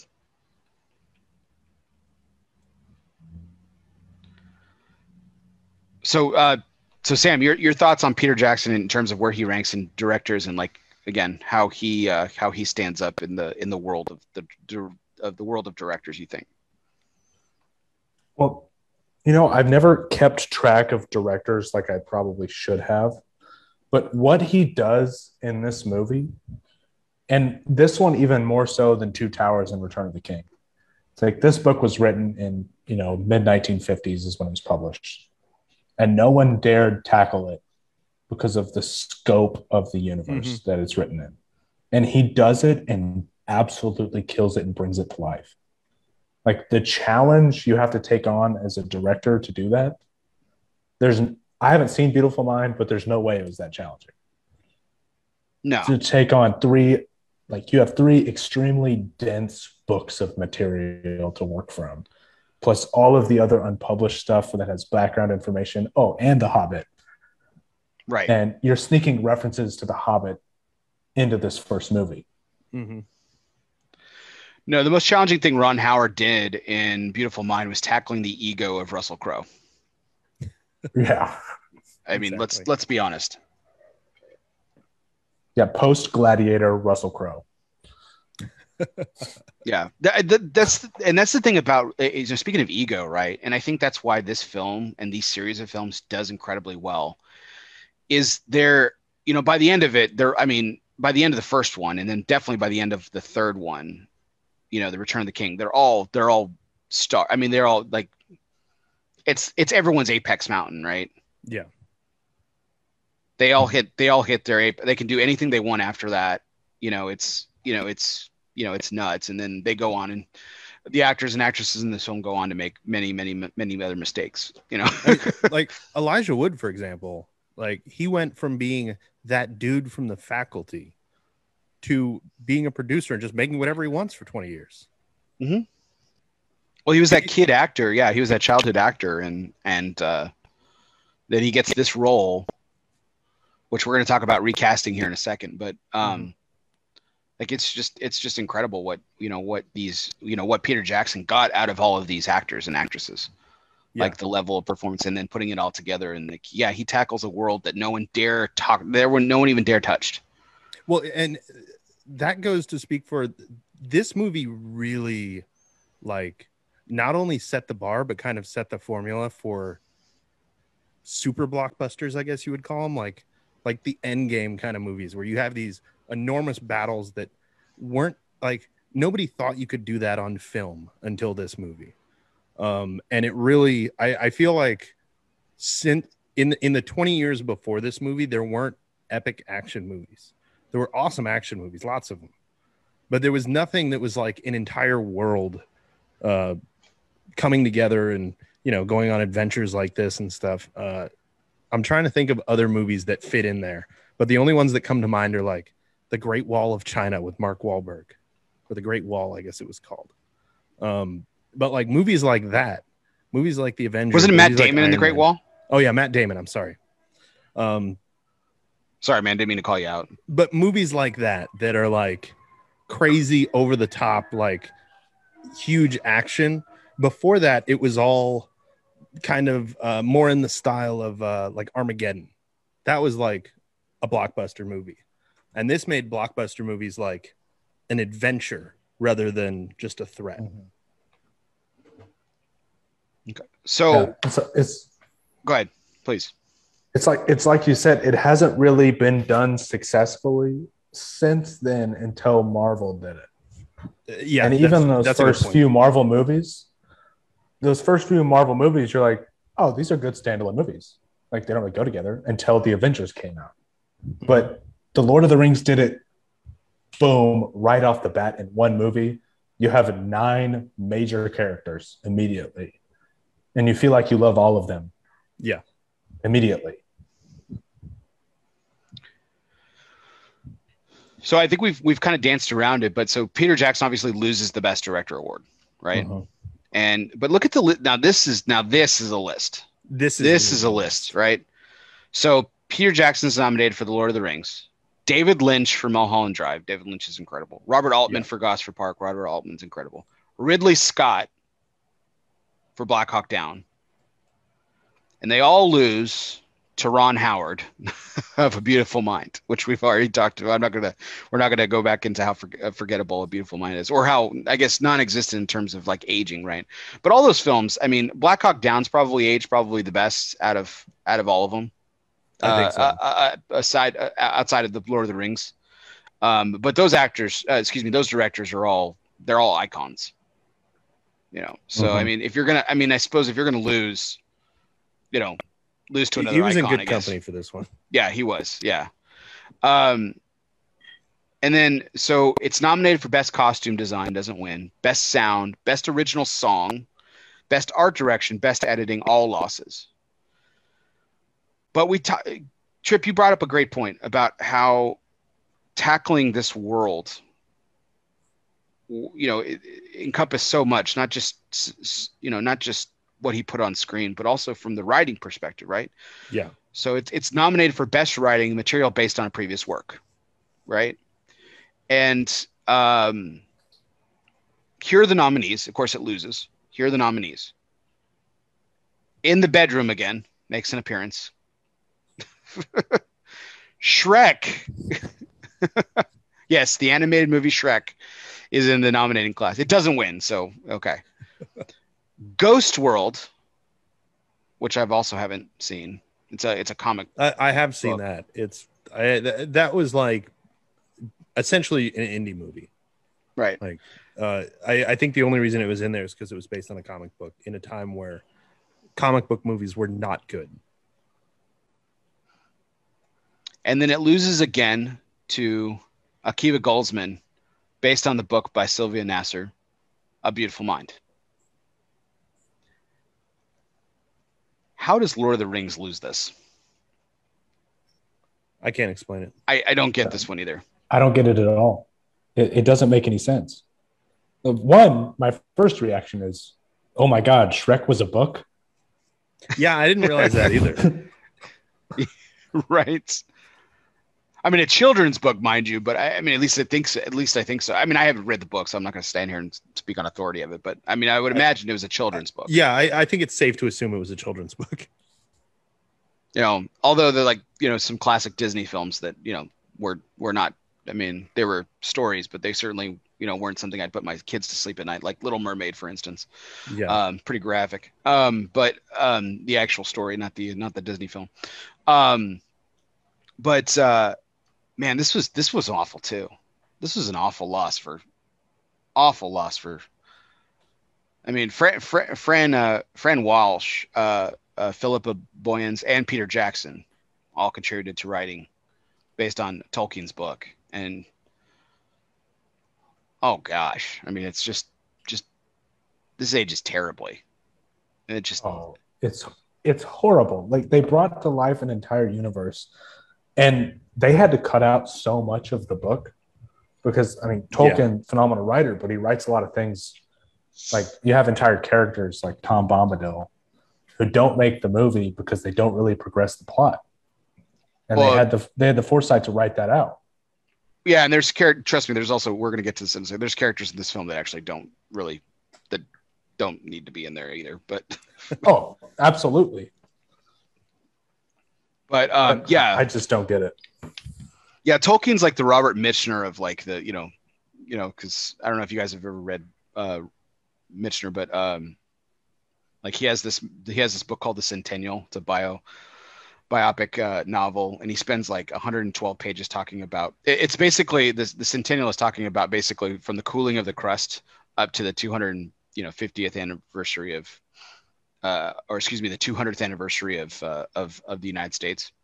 Hmm and he talked there's like 116 pages dedicated to a snake. So it, i mean that yeah like very tolkien-esque in, in terms of writing but um yeah i just think that i this is just i mean this is just terrible terrible terrible aging. Yeah i think the, I- the academy really screwed up i think in a lot of ways. I have a theory for this particular award, which is that this is the Academy paying homage to somebody who's been in the industry a long time. Like Akiva Goldsman has written a ton of movies that you've heard of. Uh, Mhm. I remember the client off the top of my head. That's the only one I can recall off the top of my head. But he's written a ton of movies, and up to this point, I mean, Peter Jackson was best known for Dead Alive, uh, which, and the, the other two, I think, were like people that were basically in his camp that helped him write some of his movies. well he wrote cinderella man too which is another that's another ron howard Oh, right. that that I that I really love. But he was a re- you know he uh, uh I mean yeah he's he's got some great he's got some great credits. He wrote uh um I mean this is not a great example of, of cinematic acclaim, but he wrote uh, Batman and Robin. Mhm. Um, And I think he wrote Batman Forever as well, which e- either way, neither of those are good movies. yeah. Um, did a lot of Star Trek work. I know that really kind of excites you there, Trev. hmm Well, you know, kind of. I may be moving a little fast, but the next one that they were nominated for and didn't win Best Costume Design. How the hell does this movie not win Best Costume Design? That I do not understand. Like I the didn't look- costumes in I this didn't movie are up the- incredible. Let me look up the nominees. Um, The, But- there's one scene in particular that comes to mind is like when those uh what are they called? The the like the super evil orcs. Or Uruk-hai. Uruk-hai yeah, when they're like coming out of their gross womb things like the effects and the makeup on those guys is fantastic. Those guys terrified me when I was a kid. And I was 16 And they they also do something iconic, which is like the white hand on their helmet. It's Yeah. like if you've seen the movie, you remember that. mm-hmm. It, like you've seen the other Yeah. movies. What do you remember from those other costumes? It's like there's no way it was something as unique as like you have entire civilizations built. Like we've got the elves. How yeah that, look. yeah. that was the next thing that I was going to get to yeah. You've got Go the ahead. dwarves. You've got the hobbits when they got you know hairy feet and they're all gross, and then you have the orcs and the wizards. It's like the amount of work that they had to put into that they all executed flawlessly. It's hard to see how they lost. yeah every Lost to Moulin Rouge, by the way. So Um, okay, that that kind of tracks, I guess, because Moulin Rouge had like over the top yeah, costumes, but this had like each culture had their own style, and then every character within that culture had their own version of the style. It was, it, it was incredible uh, costume design, I think. Yeah. But losing to Moulin Rouge, I guess, kind of makes sense because that's high fashion. yeah. It could have been. It could have been worse. Like like the other nominees were uh, Harry Potter and the Sorcerer's Stone. Which, not bad. Not a bad choice. At, Gosford at least Park. it didn't lose to a beautiful mind in this category. Oh God, please. Uh, another one. Uh, another movie I haven't heard of. The Affair of the Necklace was also Never heard of that one. Yeah, but Moulin Rouge takes it. So, yeah, n- interesting, interesting, interesting takes. So, I think you know, I could, I think it could have won for best sound too. You know, we talked about the score, but I think sound was Mhm. also best editing. I think it kind of, if we really want to dive deep into nerddom and stuff, but I mean, yeah, it's it, it's uh, it did not age well. The awards did not age well for this, especially on the losses. like Yeah. as much. So it was really really bad. Okay. All right, so kind of we've we've talked a lot about characters, we've talked a lot about quotes, and also the awards and how it stood up in history and everything like that. So so let's kind of go into characters here. So um, um, I have some nominees for my favorite characters, my best, the best characters. Okay, and then we kind of spoiled something by saying like maybe Frodo may not be, but you know he is the centerpiece of the film. Is Frodo the best character in this film? If you found a single person out of a thousand people whose favorite character was Frodo, I don't know what should happen to that person, but not something good. Oh, I totally agree with you. It's definitely not Frodo. Like, He's not on my list, so I mean, Frodo uh, holds everybody else together. Like he's the glue. But uh, he's a very bland character, at least, especially in the first movie. Like over the course, he gets better, but uh, in the first Yeah. one, he's pretty lame. Well, yeah, I mean, he almost dies like how many times, you know? And Six or seven, probably. yeah, I mean, he's pretty close to it. I mean, I mean, gotta hand it to him. That guy's the guy's tough as nails, right? I mean, he almost, you know, he gets stabbed by a cave troll. You know, I mean, he's got the mithril, which is protecting him, but still, I mean, that couldn't have felt pleasant. That that was actually another uh, another thing that I noticed from the extended edition. They say as they're going into uh, what's the area called again? Underground, Moria, the mines, the Moria. the mines yeah. of mines. they of say that these are where they mine mithril. They didn't say that in the theatrical cut. The first time you really hear about mithril is when is about Frodo's armor. yeah, when Bilbo So here hands him the like a armor, yeah, little callback. yeah, nice, nice, uh, good call. Which you know what the uh, the orcs that had you know destroyed the mines of Moria, you know, for them not to like arm themselves with uh, with mithril, axes. like bad call on their part, man. I mean, that's just ego. Yeah, Like, or they're stu- like these very straight with like the angular point swords will do fine. yeah. like and also like you were talking about the Uruk-hai too, like those those swords that they carried, man. I mean, I mean they were basically like ba- you know baseball bats with like you know dull Yeah. blades on them. like you know, there really wasn't much to him. Got to got to got to hand it to uh got to hand it to like Aragorn, who's like seen like every other so like every other scene, like he's sharpening his blade, right? Like the rock just.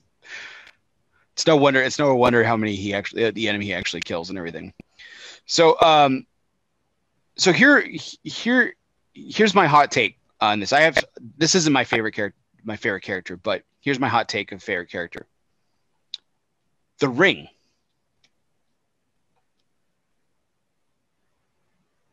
Okay. I don't know how much character it has in this movie, but it's definitely a character. Right. Does it get overlooked though as a character? The ring itself, like if we talk about Sauron, we talk about Saruman in terms of like the evil characters, right? And the the head Uruk-hai do, which you know still haunts my nightmares every once in a while. Yeah, I, I think you're kind of right because like the the ring, you don't really think about it, but the ring is kind of a character that the way that it's tempting each of the characters to use it for their own good, quote unquote, even though they'll turn evil if they put it on. Um, I hadn't No. thought about it as like No, a yeah. character. I hadn't thought about that either, but it's like, especially in this first movie, you see the ring tempting people. Yeah, Like Yeah. the first time, Bilbo, he won't give it up, and then he has like that meth addict scene in Rivendell. I love Like, that goes part. crazy for a second. Um, and then Boromir, obviously, um, Aragorn turns it down. He closes Frodo's hand around Yeah. the ring, um, and then Galadriel. Yes. Also, right. um, with Mhm. that massive scene that when I first saw this movie, you know, when I was under 10 years of age, that was terrifying. I Yeah. Um, Spe- But- speaking of that scene, though, that scene has not aged well. No. no, that The- is the, that the is the- visuals in that scene are terrible. they're not good. They're not good. But it's like this movie, especially, you see the ring tempt people mm-hmm. in like really obvious ways. It's like later you Yeah. see Frodo battle the ring on more of a personal manner, but it's not this tempting of other people. Well, I think it's a great setup to the other films, right? Because like the like the in the Two Towers, and of course with Return of the King, we see we see the ring's power, how it's captured Frodo, and how it still possesses Gollum, right? Mhm. in later films. And so, but this is the tee up to that, the, the power of the ring. You know, like if we just had, if those scenes don't happen, like, like I think that we're we get to Two Towers and Return of the King, and we see the scenes where like it's a struggle for Frodo to give it up, or we see Mhm. Gollum just going all batshit nuts over this thing. Like it doesn't it doesn't compute. Like it doesn't it doesn't register with us. It's kind of like really like it's just a fucking ring. Like Frodo's been carrying this around for like whatever. Everyone else has been, you know. So like they, it does a great tee up of that. Yeah. I, I, I think it's important in setting up that even when you don't see it, for the rest of the movies, anybody who's within like 10 feet of him, all that's on their mind is give me that ring. Yeah. Like Faramir And later on. yeah, and Aragorn is the only one who fights it off the get up.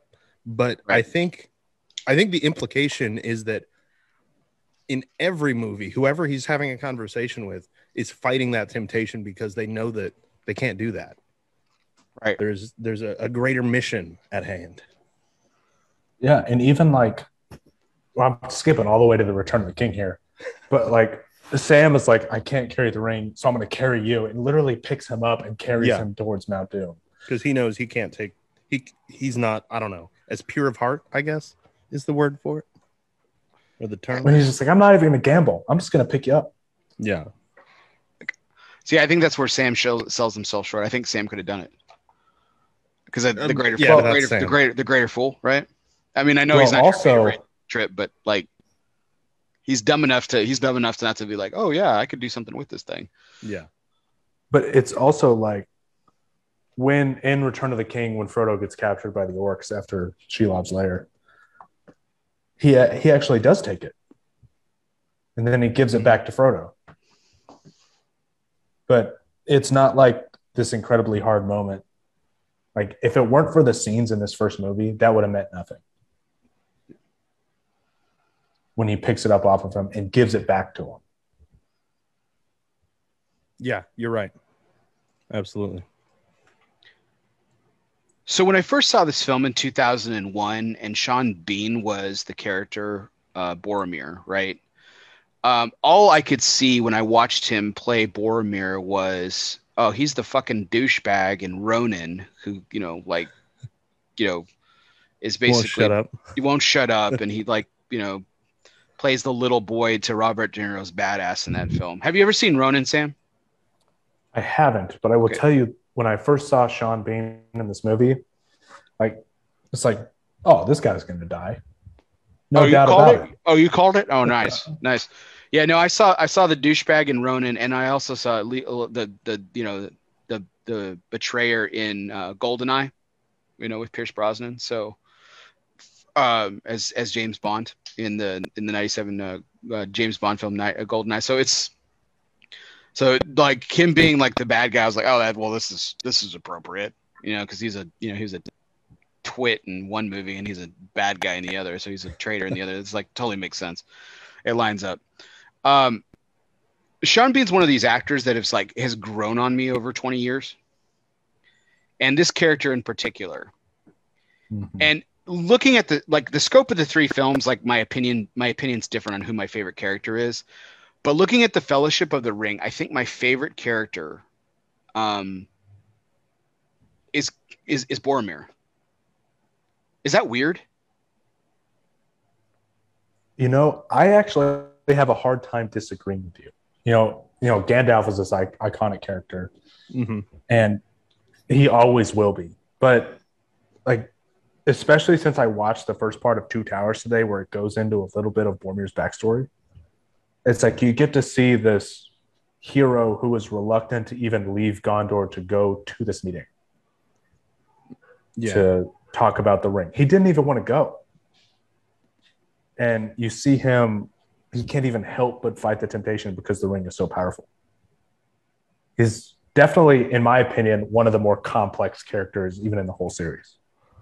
Yeah i i think this movie shows that he uh he's not weak but he's he's very reluctant of anything and he second guesses himself i guess. Um which is why he's weak to the ring. He's he's comfortable at home doing his thing there. He doesn't want to go to the meeting. He thinks you know somebody else can do that. Um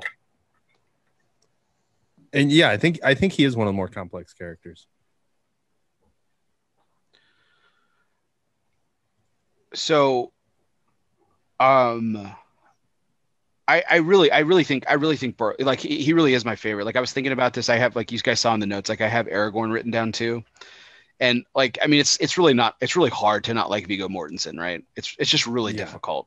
Yeah. Um, like the dude's just a badass, and you know everything. And like when I first saw this film, like, yeah, my mind went there, right? Like he's the, oh, he's he's my guy Yeah, but like exactly, look looking back 20 years and watching this film as many times as i have and everything i really i really like sean bean's character and portrayal of boromir like like if you if you if you look at it just like you know from the imdb one sentence overview of what he is like he's the he's the guy who can't you know he can't he can't help but fight it and he ends up sacrificing himself it's so much more than that he yeah he ends up sacrificing himself he tells Aragorn, "Hey, you you did what I could not do." He sacrifices himself for the two halflings, right? You know, Pippin and Merry. Uh, he fights to the death to try and save them, and ultimately fails. I mean, this is just a crushing blow to him, right? You know, Mhm. and but even but like if we look at his character arc too, like what you know, a- you know he, you, you know, Sam referenced the, you know, we get a little bit of his backstory in Two Towers, but you when he goes on this journey when he starts off on this journey like he he he becomes like this big brother father-esque he's training these you know these hobbits to fight and they have that scene on top of the mountain where they like all like they like tackle him to the ground and like they're wrestling with him and you know he he you you can tell at the end like he like not necessarily Frodo because Frodo represents the ring, right? So he can't Yeah. have that level of effect, but he has a level of affection for for Merry and Pippin, and it's you know it, it, it it's pretty, and even like after after Moria, right, where like it was was it was it Legolas who's like, okay, we got to go, and he's like, can you give him a second, like.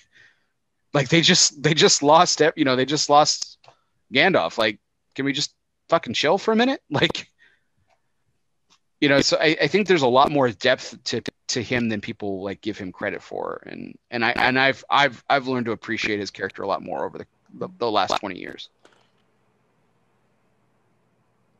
Agreed. Um, he was gonna be my. Oh, pick I too. totally agree. He's one of the characters. Go ahead, Sam.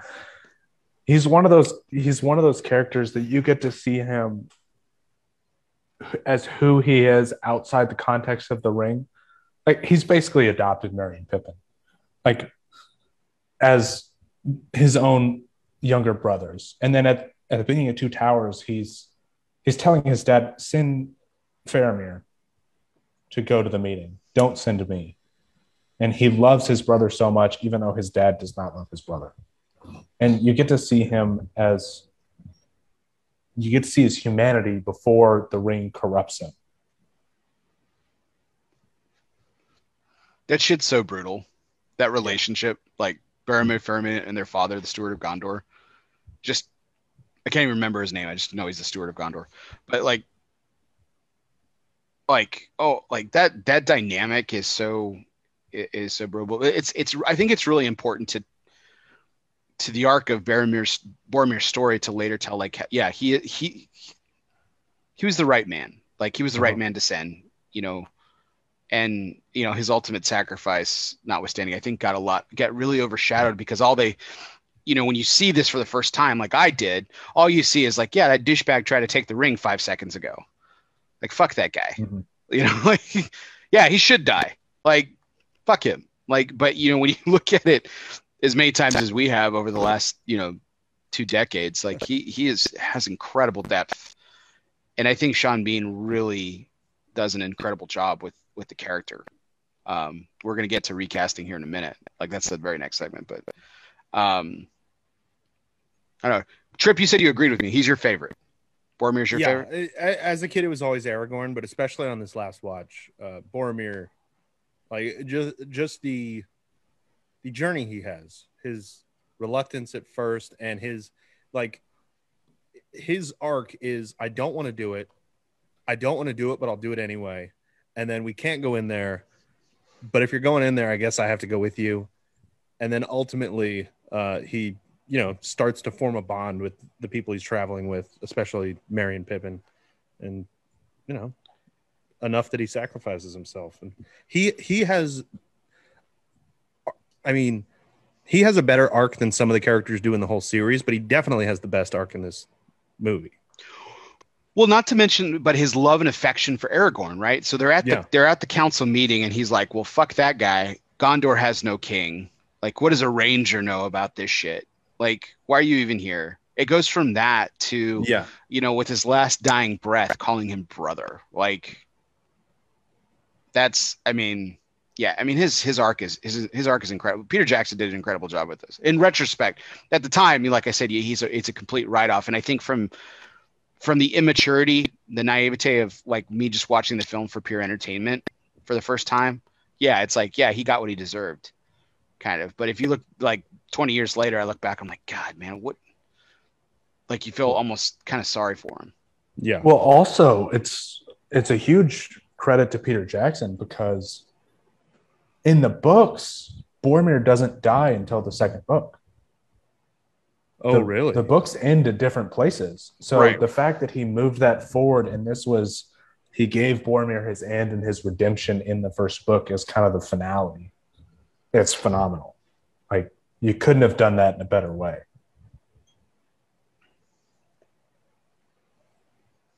Agreed. Agreed. Awesome. Well, that's cool. I'm really surprised. I'm really surprised. I thought I was going to be weird. I thought I was going to be the one guy. I was like, yeah, Boromir is my favorite character. That's I didn't really think anyone would agree with me. That's pretty awesome. Oh, I, I do want to give shout out to Gimli though. Gimli's red. Yeah, Gim, Gimli, Gimli. I, I I love that.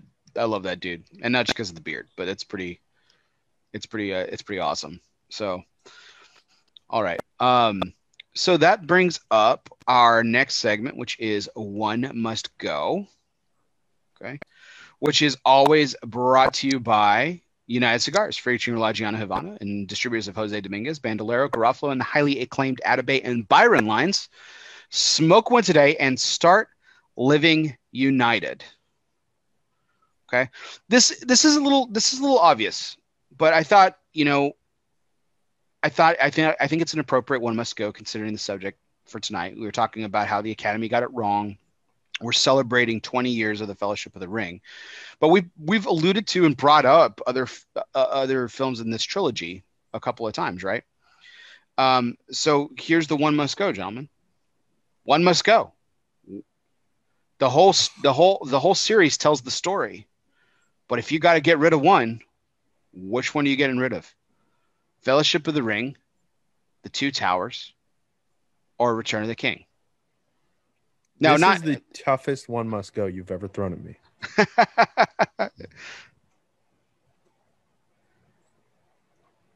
That's what were you hard. gonna say? No, I was just gonna say it, it- it's it, it's an obvious question to to consider the subject, but but it's it's not it's not an easy answer. Not at all.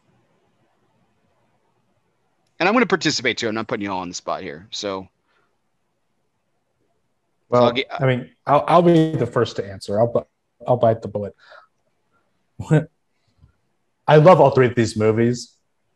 Um, obviously, the first one does so much storytelling in terms of the Fellowship, but I think Fellowship has to go. I, I mean, The Two Towers and Return of the King are two of my favorite movies of all time, no question. And like, there's some performances in Fellowship, like we just talked about with Sean Bean, but I, th- I think it has to be Fellowship. I'm gonna agree, purely because you can have a good story without a good beginning, but you can't have a good story without a good middle or end. okay, That that's my reasoning, but it, it is really hard because I think Fellowship is one of my favorite movies in the series. I think it might be my favorite. okay. So Fellowship is your favorite, or I, I think it is. I, Okay, so- I so love which- the beginning of the story. It, it just I don't know something about it. okay? So which Um, one has to go then? Fellowship, even though it's Still- my favorite, it has to. Oh go. my gosh. Okay, that's like funny. you, I, I can't have this story without the end or the middle. I can only have it without the beginning. Okay, so that's an interesting way of looking at it. Okay, great. Okay. Um, so I'll be honest. My my favorite of the three is the Two Towers, and I think one of the things in where where Peter this is this is Peter Jackson's brilliance, right? Is you know up until about the early 2000s now, and this is where we start seeing a lot more series, right? You know, we see the Marvel universe Mhm. come to life, and a lot of a lot of sequels and trequels and quadruples and even prequels are coming into the, the Hollywood IP as we know it, right? And the the uh, but prior to this, I mean, the common mantra, Sam, before you were born, again, not trying to be disparaging, but before you were born, like the common, like it was a known quantity, like when films were made, like sequels just never as good as the original. Period. Like the one the one thing that kind of bucked the trend and even was a controversial take at least when i was growing up was the godfather 2 being better than the godfather right Yeah. like that was that's probably like the only thing like everything else like sequels are just bad like even disney made almost kind of made a joke of it right like like the return of jafar with aladdin little Yeah. mermaid 2 like i mean they're just bad film like straight to video like bad like didn't even release it in the theaters. That's how bad. I mean, they did it on part. It was almost intentional. Like we're gonna milk this thing. Like this is just a money game. We're just this is a money grab. That's all we're doing here. But sequels are just bad. Peter Jackson took sequels and I mean he made it. Like you said, we we can't have. We can't have the trilogy without the the middle and the end. You know. Uh, so the Two Towers is my absolute favorite. I'll tell you why Return of the King has to go for me. it's the 12 endings at the end. That part is rough. Yeah, It's that's It's just crushing, guys. Like I just I mean, I loved the film and I loved the series and I said but at the end like I was just like, fuck, is it over yet? Like what But by the third one, you're like, can it just end now? Please Yeah. end. I'm done. Like I don't need anything else. Yeah, I'm like, okay, the ring's destroyed, right? Mission accomplished. All right. Like I'm I'm like Samwise at this point. Like, fuck it, we're done, right? Like, They could have ended it like this movie. Like he tosses the ring and like it's in midair and then just cut to black. yeah. Perfect. Done. I think it's a better film. I think it's a better film if it ends that way. But I, I think Peter Jackson just had a hard time letting it go, and then he clearly had a, lot, a hard time letting go because he turned King Kong into like a five-hour biopic too. So, uh, well, I don't know if you guys have seen the Honest trailer, but they go into like five different endings of the Honest trailer for Lord of the Rings Oh, because of the five different endings in Return of the King. It's like to me, Return of the King is an unbelievable film, and then the end, of you're like, what's going on here? Why why are they doing this? Mhm. it's absolutely like I, I, I Return of the King has to go for me. I love you know. For I think again, you know, tw- twenty years ago when I finally saw the Return of the King, I would probably had said the Fellowship because I didn't. To your point, Trip, I didn't like the way it ended, like so abruptly, right? Like I just felt like it was an incompletion. Yeah. I mean, it got completed by these two films, but it was like it was just like, ugh. It just felt so. It felt like this three-hour saga that ended up being nothing, right? It ended up. It, it was ends- like one of those TV shows where uh, they release like two or three episodes, and then the the last one ends with a cliffhanger, and you have to wait a week. Only you had to wait a whole year. Right. Right. It was just. But I mean, I mean, it got people to come back too. That was the crazy thing too. It's just like you you knew that you knew Yeah. you knew what you were doing a year from then. Like you had it on your calendar. Oh yeah. Um, it, but you, I, I think you're right about the sequel angle. Um, I just wanted to make a comment about that. Uh, like you're the way that sequels were always like the second one is never as good as the first. I think the reason for that is that the second one is always bigger and better, and you know that's what it has to be in order to be a sequel. Until this movie, Yeah. this series of movies completely changed the way sequels worked because then you could have w- a pitch that says we're not making one movie we're making three movies if the first one does okay five years later we'll make the second one but this is they've already built a story and right. for a hundred years almost every movie was a encapsulated story that didn't need anything else this was a different type of movie um, that hadn't really been done before, other than Star Wars, I guess. But even Star Wars doesn't end on a, a huge cliffhanger.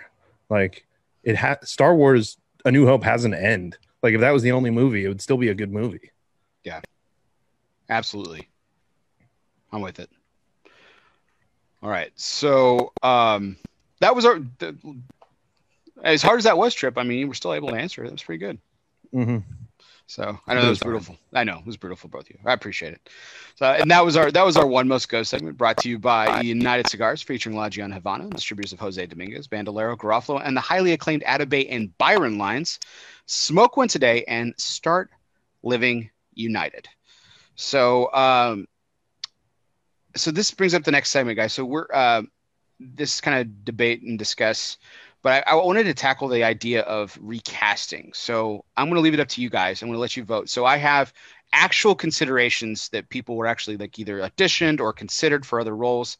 We can discuss those, or we can do that first, or we can I can we can do who would you recast. So how do you, which order do you guys want to go in? Do you want to talk about actual considerations first, or do you want to talk about who you would recast and with whom? Either way works for me. Sam, Yeah, you want you to be a decide and vote on it?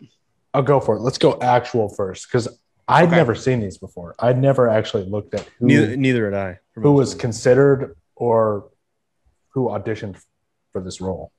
Okay. So let's talk about Aragorn first, because I think he's interesting. So Aragorn, so Viggo Mortensen is actually a la- the the role is going to Stuart Townsend, which is not in the notes, and I apologize. I ambushed you guys here. The role is going to Stuart Townsend. Stuart Townsend is going to be Aragorn. It's done, signed, sealed, delivered. The contract is done. Everything. We're talking days before an initial filming starts. Uh, Peter Jackson calls an audible, says, "You know what? I want to go older." because again, tearing uh, tearing up the I forgot what what kind of superpower Aragorn has that where he doesn't age, but he wants to make him a little bit older. Um, so he goes he he goes with Viggo Mortensen. Viggo Mortensen's kids actually talk him into it. So Viggo Mortensen becomes Wow. Aragorn, and it's the life changing role that he has. Because and Viggo Mortensen had some pretty cool roles before this, you know, but nothing like this, right? Um. So but here are other than Stuart Townsend getting the job before Viggo Mortensen ultimately took it over. Here's who was considered for Aragorn. Daniel Day Lewis. Okay. I could see that. Russell Crowe, who turned it down for a beautiful mind. Turned it down. Russell Crowe turns it down to do a beautiful mind. Um, here's the one that's just going to crush both of you guys. Nicolas Cage. Oh God. No, Oh, that would have been terrible. Actually absolutely considered. not. Yes, actually considered for the role. Like made it all the way to like him being I think there was an offer sheet made even maybe. Like that's that's bad. That's Yeah. bad. This movie would not have been the same with Nicolas Cage. It's to, for me like recasting is always hard to imagine because when somebody plays a character, it's not like just swapping their face and their voice. It's like their their mannerisms change, their uh, you know the, the the kind of the the backstory that they play can change. Right. So it's hard to just say who like how somebody would do in a role, but I cannot see Nicolas Cage working. I don't like Russell Crowe. I wouldn't like him in in it. I absolutely hate Nicolas Cage. That that would just been Daniel Day Lewis doesn't upset me. I can see him working. Yeah. Um That's the thing. It's like he's the one that we're saying like, yeah, I could see that working, but none of these guys are. We're like, man, that'd be a great fit. Yeah. It's just like two that are terrible, and then one that's like, okay, that might work. So you know who auditions for the role, and probably gets turned down flat, but but who auditions for the role? Vin Diesel. Vin Diesel.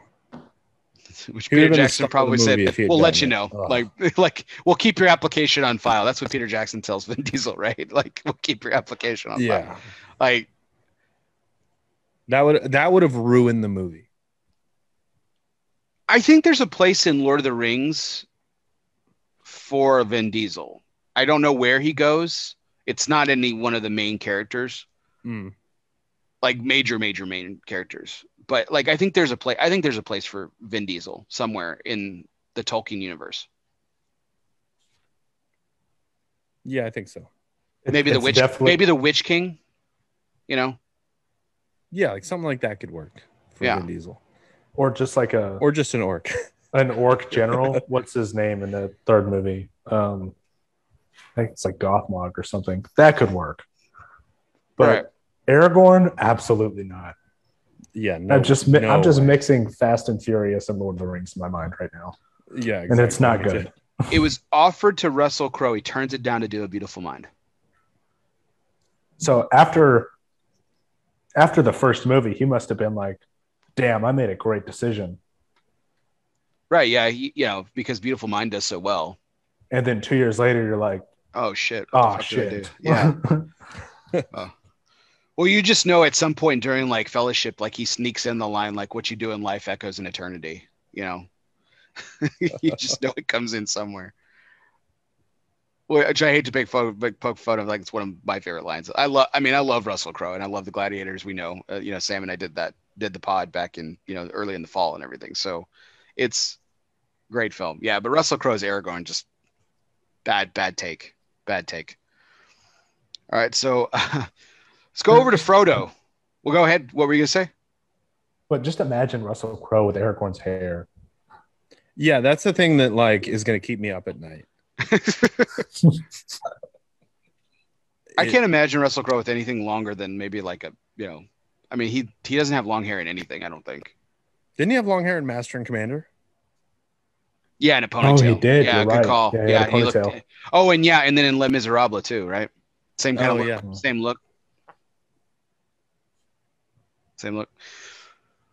So let's go over to Frodo. Dominic Monaghan, who later who actually gets cast as Merry, auditions for the role. I do think he would have looked better with Frodo's hair than he does with his hair.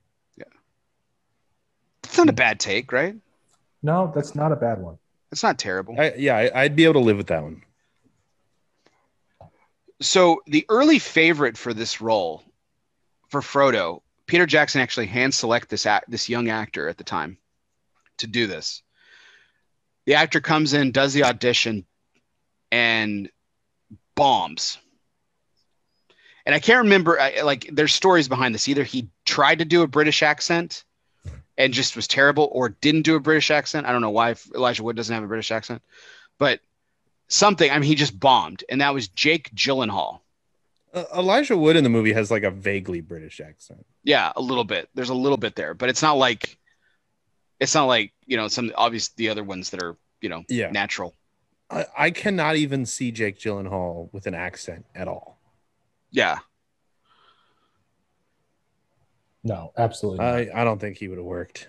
He's done so No. many roles over the years. Like over the past twenty years, Jake Gyllenhaal's one of one of the more one of the more accomplished actors in in in Hollywood. Yeah. I, I still only see him as Donnie Darko, which isn't a bad thing. I mean, he was incredible in that film, but that's all I see of Jake Gyllenhaal is, is Donnie Mhm. Darko. I don't know, maybe I just weird, but yeah, that I just I didn't like that. I didn't like that. But apparently that was Peter Jackson's pick. He wanted Jake Gyllenhaal, and he just bombed the audition. Apparently, just bombed it. I, I guess maybe he really liked Donnie Darko because Donnie Darko was like two years before this. I think it so. would have been like when they were casting, Donnie Darko was going on. Yeah. All right, so Gandalf up next, right? So you want to talk about a cavalcade of icons rolling in for this, right? Icons that I could not see playing him. But go ahead. So Sean Connery turns it down, saying, "I just don't get the role. Like I don't get it. Like I don't get it." wow. Sean Sean Connery turns it down. Patrick Stewart Sam Neill, who actually played a wizard in the TV making of the Merlin, by the way, shortly after Jurassic Park. I gotta say, I don't hate the Sam Neill pick.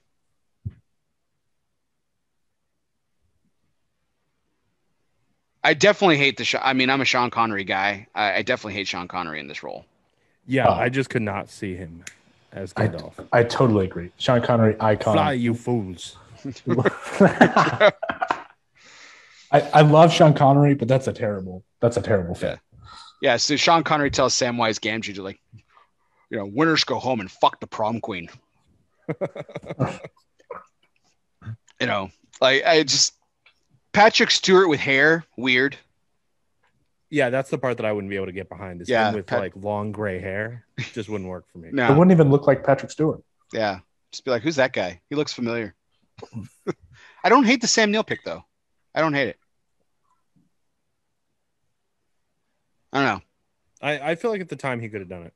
Yeah, He could have fit. but I think Ian McKellen, you know, is Gandalf. Like, Yeah. just just is. 100%. You know, I just So- looked up Sam Neill because I was curious. Like, man, who's Sam Neill? Now I see his face. Of course, I recognize Yeah, him. Jurassic Park. Yeah. Yeah. But the first thing that comes up, New Zealand actor. Like this entire series was shot in New Zealand. hmm That's hilarious. Right. So um Orlando Bloom passes on Faramir to play Legolas. And uh but who was also considered for Legolas? Ethan Hawke. We talked about him earlier.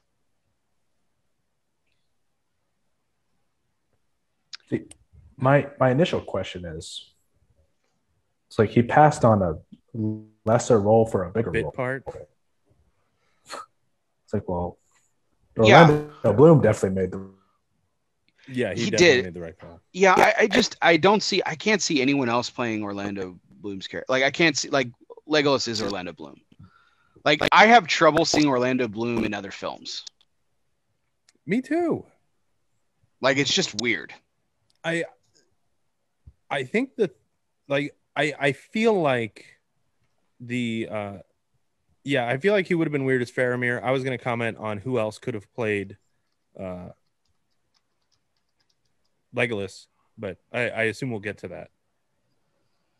So we talked about my how the show is dedicated to my sister who introduced me to these films, right? So, um, the so Orlando, uh, she loves Orlando Bloom and she loves Legolas. She loves the character. That's probably if we asked her who her favorite was, it probably would have been Legolas, uh, if I if I characterized my sister correctly. But one of the films in history of film that like angers my sister more than anything else in the world is Troy Mm. not because of how good or bad the film is one could argue um but but but orlando bloom's character as as paris and how he's just such a pansy Yeah. like Oh, you just, a, hate the guy. The just a movie. coward yeah just an absolute coward um um and just unbelievable like just bad like i mean he- like orlando bloom did a really great job in the pirates of the caribbean series right Mhm. but i just all i see when i watch him all, all i'm when i'm watching those films as much as i really like it and You're Johnny why Depp did he dye carries those films. black. yeah exactly what jerry johnny depp carries those films like let, let's make mistake back no mistake about it but you know bloom's character is obviously um you know you know will turner is a you know obviously a prominent role in those films and but it's still weird i'm just like oh it's just legolas like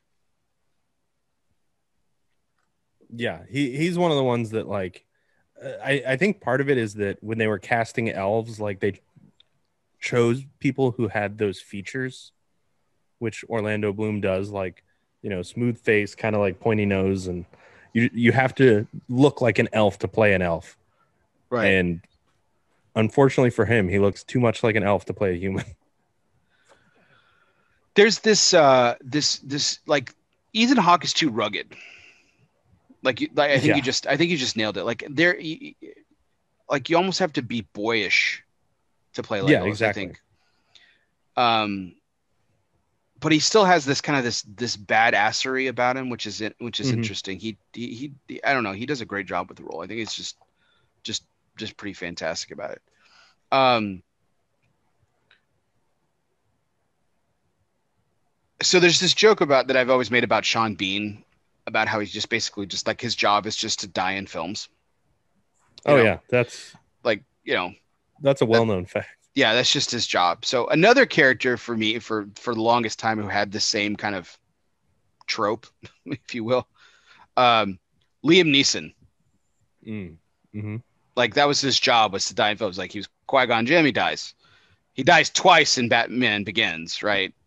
You know, and like I mean, he finally actually survives an entire film, barely in Taken. So like you know, like like he just Liam Neeson just dies. Like that's his. That was my joke with him. Liam Neeson was actually was actually considered for Boromir.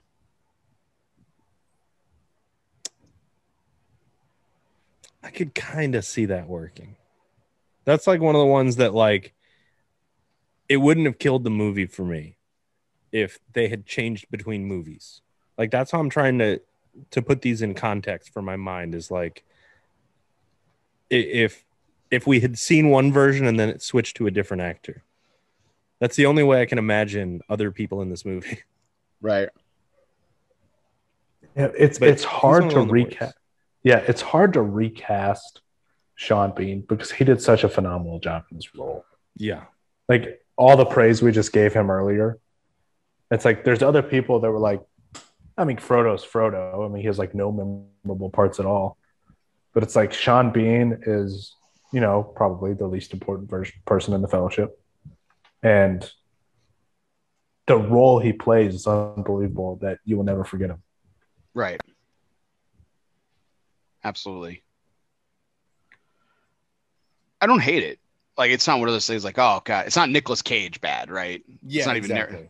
Oh Not- yeah, absolutely. It's not it's not Russell Crowe or Patrick Stewart bad. Patrick Stewart as Gandalf, right? Like just Patrick Stewart with facial hair or hair of any kind is just weird. Um Uh-huh.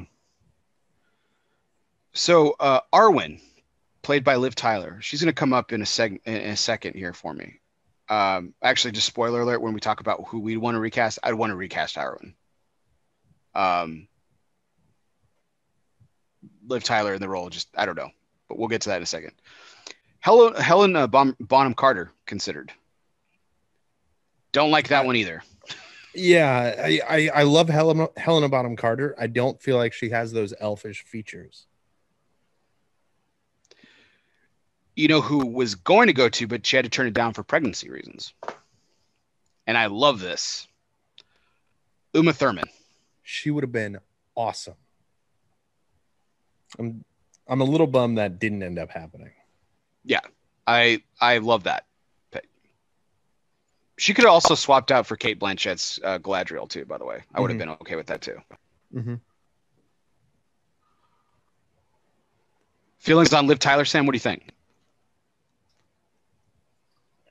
You know, it it's definitely the obvious choice if you recast one of the characters. It's like the other ones, Yeah. we all kind of agree. It's like absolutely no question they picked the right person. But Liv Tyler's like, oh yeah, you could put someone else in this role.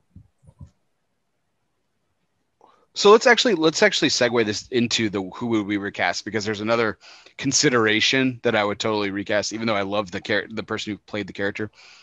So yeah, Arwen is probably the easiest one to recast, and I it's Yeah. it's it's not it, look it's Liv Tyler didn't do a terrible job, right? She's not bad, but she is. I don't know. She- to me, she's flat. I would call it flat. Like she's just boring. Her Well, yeah, and- of the character. yeah it's and it's not like frodo flat right like frodo has this i mean frodo's the vessel right in which the ring has to be Yeah. transported you know like so you know they're they're you know frodo doesn't you know you know elijah wood doesn't have to he doesn't have to have like these layers to him like we learned the mm-hmm. backstory of so many characters we don't learn the backstory about frodo because you don't need to it's not important Right. right Fro- Like- Frodo's kind of intended to be the blank character, so that I, I think so that the audience has someone to identify with in this like legion of badasses that's you know stewarding him around uh, Middle Earth. He's supposed to be the one that you identify with. I think. Mm, I totally agree with that. He's just this average hobbit who kind of gets thrown into really unfortunate circumstances because Bilbo picked up a ring. Yeah. Um, I'll tell you, um, talking about like fine acting moments, just to get off subject for two seconds, like, you know, when they're at the secret council meeting and Frodo pipes up and says, I'll, I'll take the ring. And you, you see Ian McKellen's face, Gandalf, just this, this defeat. he closes his eyes and he's like, fuck. I really didn't want this for this poor kid. It, and it shows to what we were talking about earlier about how like Ian McKellen, like Gandalf doesn't give a shit about anybody except for Bilbo and Frodo. Yeah. And it just like it like the defeat on his face. That that's one of the best two seconds in this film, period. Where it's just like this this crushing blow to his soul is right there. He's like, God damn it. I already put one hobbit through enough shit, and now I got to put another one through this hell. Yeah, exactly. Unbelievable.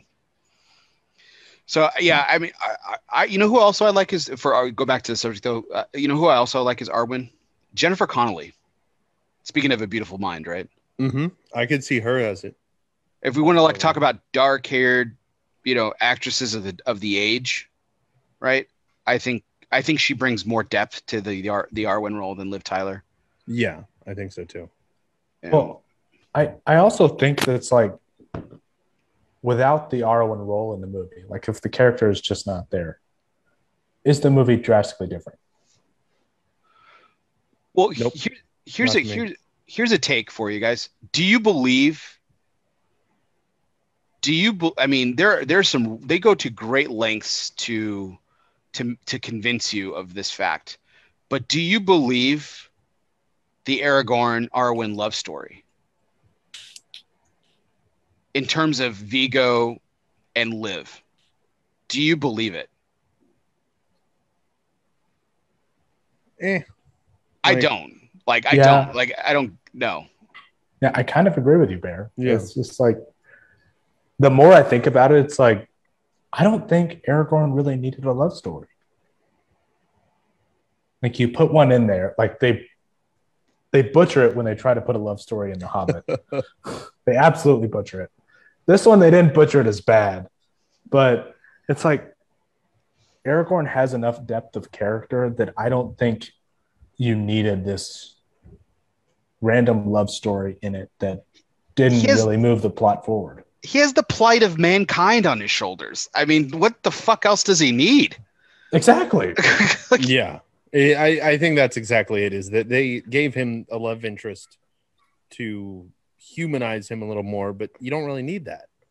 he has the plight of mankind. He has that like, like it, it it's it goes without saying that throughout the, these three story these three films and through the story of it, like man is just I mean, man is just the the stepchild of Middle Earth. Like, fucking nobody likes them. Like nobody has respect for them. They're just nothing but greedy, power hungry assholes. And he mm-hmm. represents that. Like, yeah, I mean, he's got that on his shoulders. Now he's got to save the fucking planet. You know, he himself knows the weakness that he has in his own heart. He knows he can't do it. He can't carry the ring. So he's got to prepare, you know, he's got to protect this halfling. And then he has to do, and then he, and then the gut wrenching scene of like fold, like Sam described it earlier, folding his fingers over the ring, Frodo's hands over the ring, Mm-hmm. and letting him go. I mean, God, there's an there's enough depth there to last a lifetime. Yeah, and then like just just love story to an actress, like it's just not it's just not believable. Like I don't believe that they're in love, really. Yeah, Like, and they go through so many painstaking moments throughout the three films to try and convince you, like, oh, this is a this is a love story for the ages. This is Romeo and Juliet on steroids, and it's like just terrible. It, I, I don't know. I don't like it at all. Like, it, she's like one of the most inconsequential characters in, in my opinion. Yeah, to me, it's one of the biggest misses in the whole trilogy. Yeah, I could see, but but again, and and this isn't my own like personal attraction towards like Jennifer Connelly over Liv Tyler, but I could see Jennifer Connelly or Uma Thurman being that, you know, being that that light at the end of the tunnel for him. Yeah, I could see better chemistry. I guess the chemistry just wasn't there. chemistry. That, That's the problem Yeah. is that I feel like Liv Tyler has no chemistry, but I, I kind of feel like she has no chemistry in any movie she's in, like in romantic scenes, like Armageddon. I feel like she had no chemistry with, was it Ben Affleck that was her boyfriend? I don't remember. in Ar- Armageddon. Yeah, Oh yeah, yeah. That was all. Uh, like she Also just has no on-screen chemistry. Also terrible. You know, and I like that film a lot. Like guilty pleasure, right? Totally Mhm. guilty pleasure film. I love that film. And um I thought she nailed it though, it to Armageddon. I thought she nailed the the scene where I mean Bruce Willis fucking dials it up and he's incredible when he says goodbye to his daughter and then she's like Mhm. there with her hand on the screen. Like that fucking shit's powerful. But like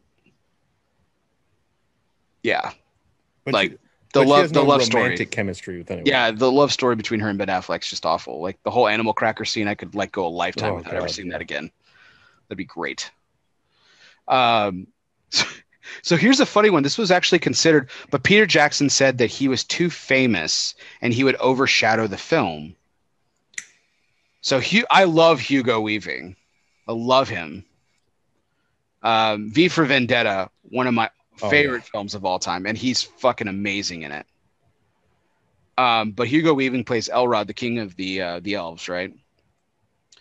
But he, he was actually the second choice. Um, the first choice, and Peter Jackson decided to go with Hugo Weaving because he thought this person was too famous and would take over the role. David Bowie. I, I kind of agree with him. Like David Bowie would have been super cool as Elrond. I fucking loved it though. I fucking would have been would awesome. But also, the entire theater would go, "That's fucking David Bowie" in the middle of the movie. You can't have that. Right. I mean, but can you just see David Bowie at the fucking like battlefront in the opening scene? Like, oh my god, that would be the best right, thing that would have been rad. that would have yeah. been badass. That would have been awesome. Yeah, I kind of agree with Trip on this one. It, it would have been completely badass, but Elrond would have become way too big of a character in people's minds because it was Mhm. David Bowie. True story. So I think good call by Peter Jackson there. Like good call, but like I think um I think that would have been that would have been fun. That one would have been fun. Yeah, it would have been.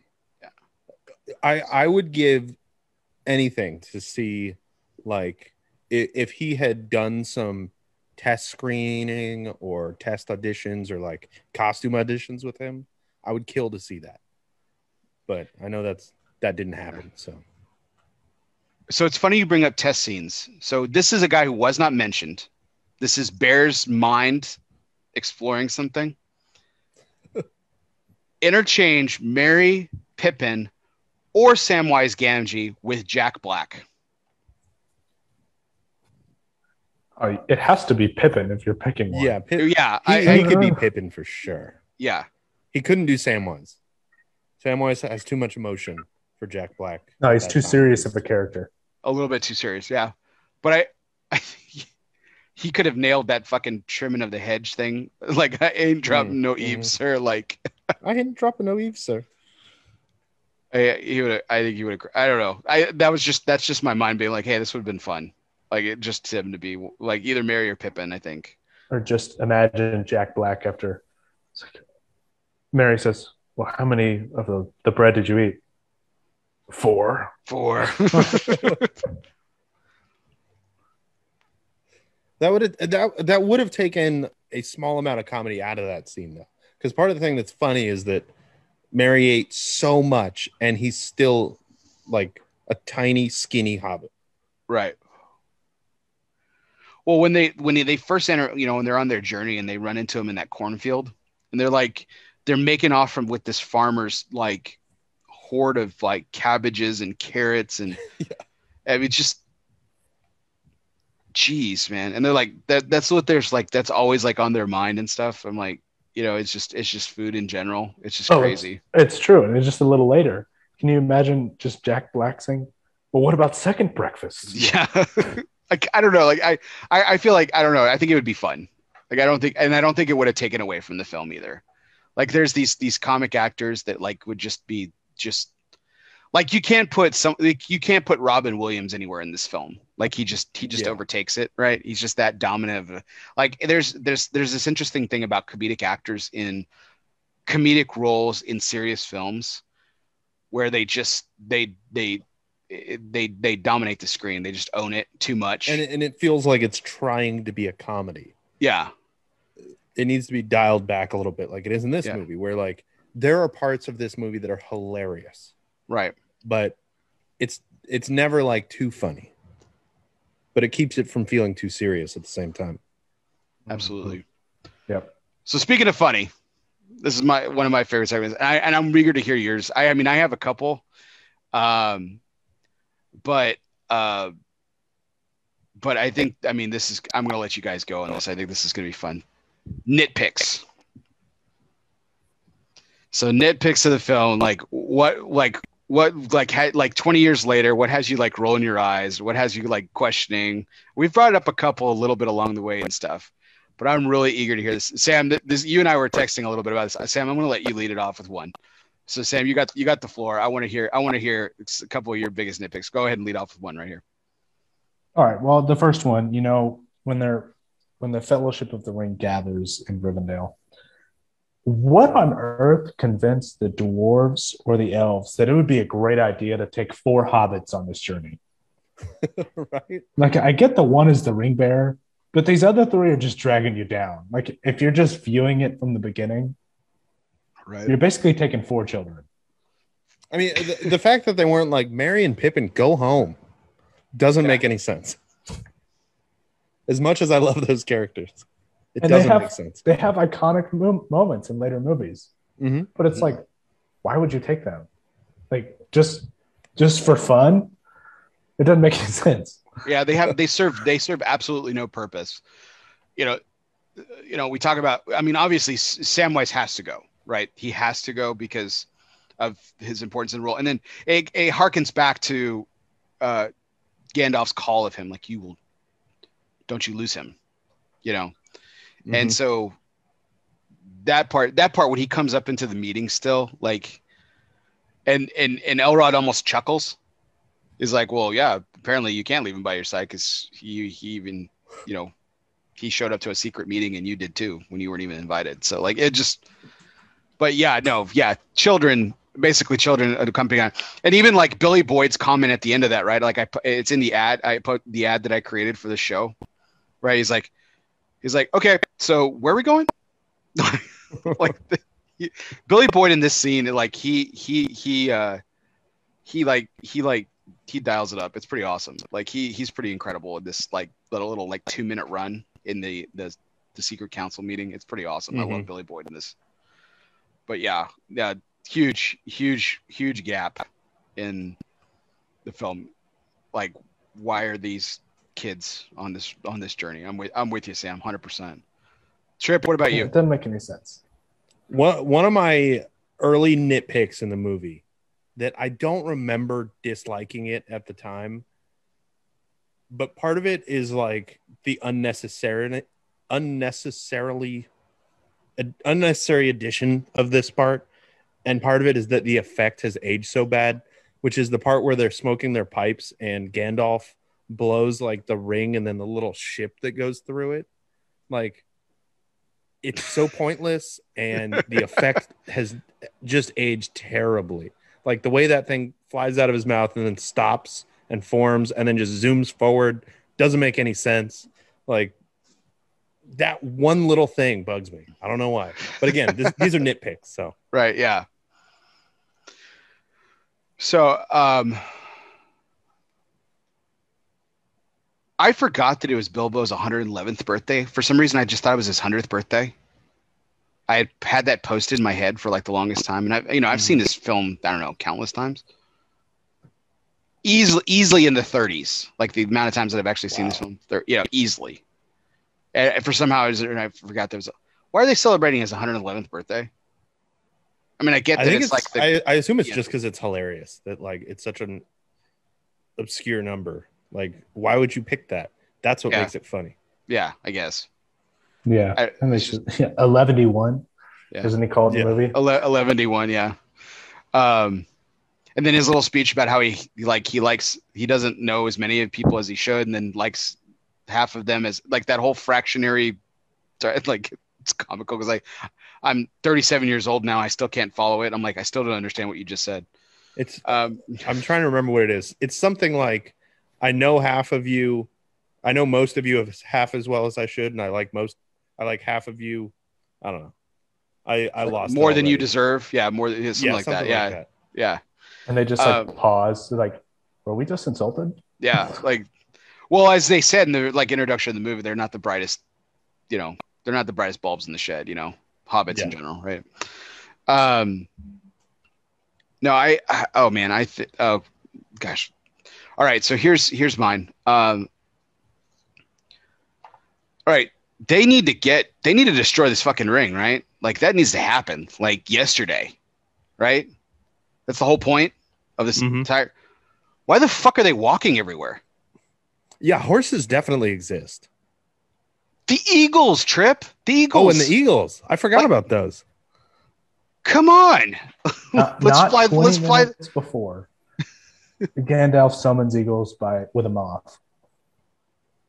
But no, we can't. We can't do it for this. Like, Yeah. that's not feasible.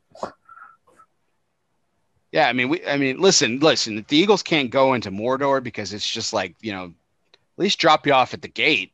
I yeah, mean, exactly. like let's let's speed this up a little. I mean, this I mean, is at the very least, thing. drop them off at that mountain edge where the movie Yeah. ends. Yeah, It's true. It's true. I I mean, Gandalf's got some magic. I mean, he can create some kind of parachute, right? I mean, they the Eagles don't even have to land; they can just jump off the eagle. That's mm-hmm. true. Yeah, why do they walk everywhere? Because Like it's more e- boring. even in the Hobbit, like the beginning of the Hobbit, at least they have ponies. Like they ride off in po- on ponies. Yeah. I mean, because you think about it. I mean, also, it, listen, uh, uh, speed notwithstanding, the fact that you walk everywhere, but then you have like some of the least athletic people going on this quest, right? I mean, like, I mean, speed of foot is not something you think of when you think of hobbits. Or poor Gimli, right? Like, especially like how like Two Towers opens up. It's like, you know, Aragorn and like Legolas are just like I, I feel like they're just like I mean they don't want to say it, but like Gimli's like holding them back, you know, like, you know, as far as like running is concerned. Like Yeah.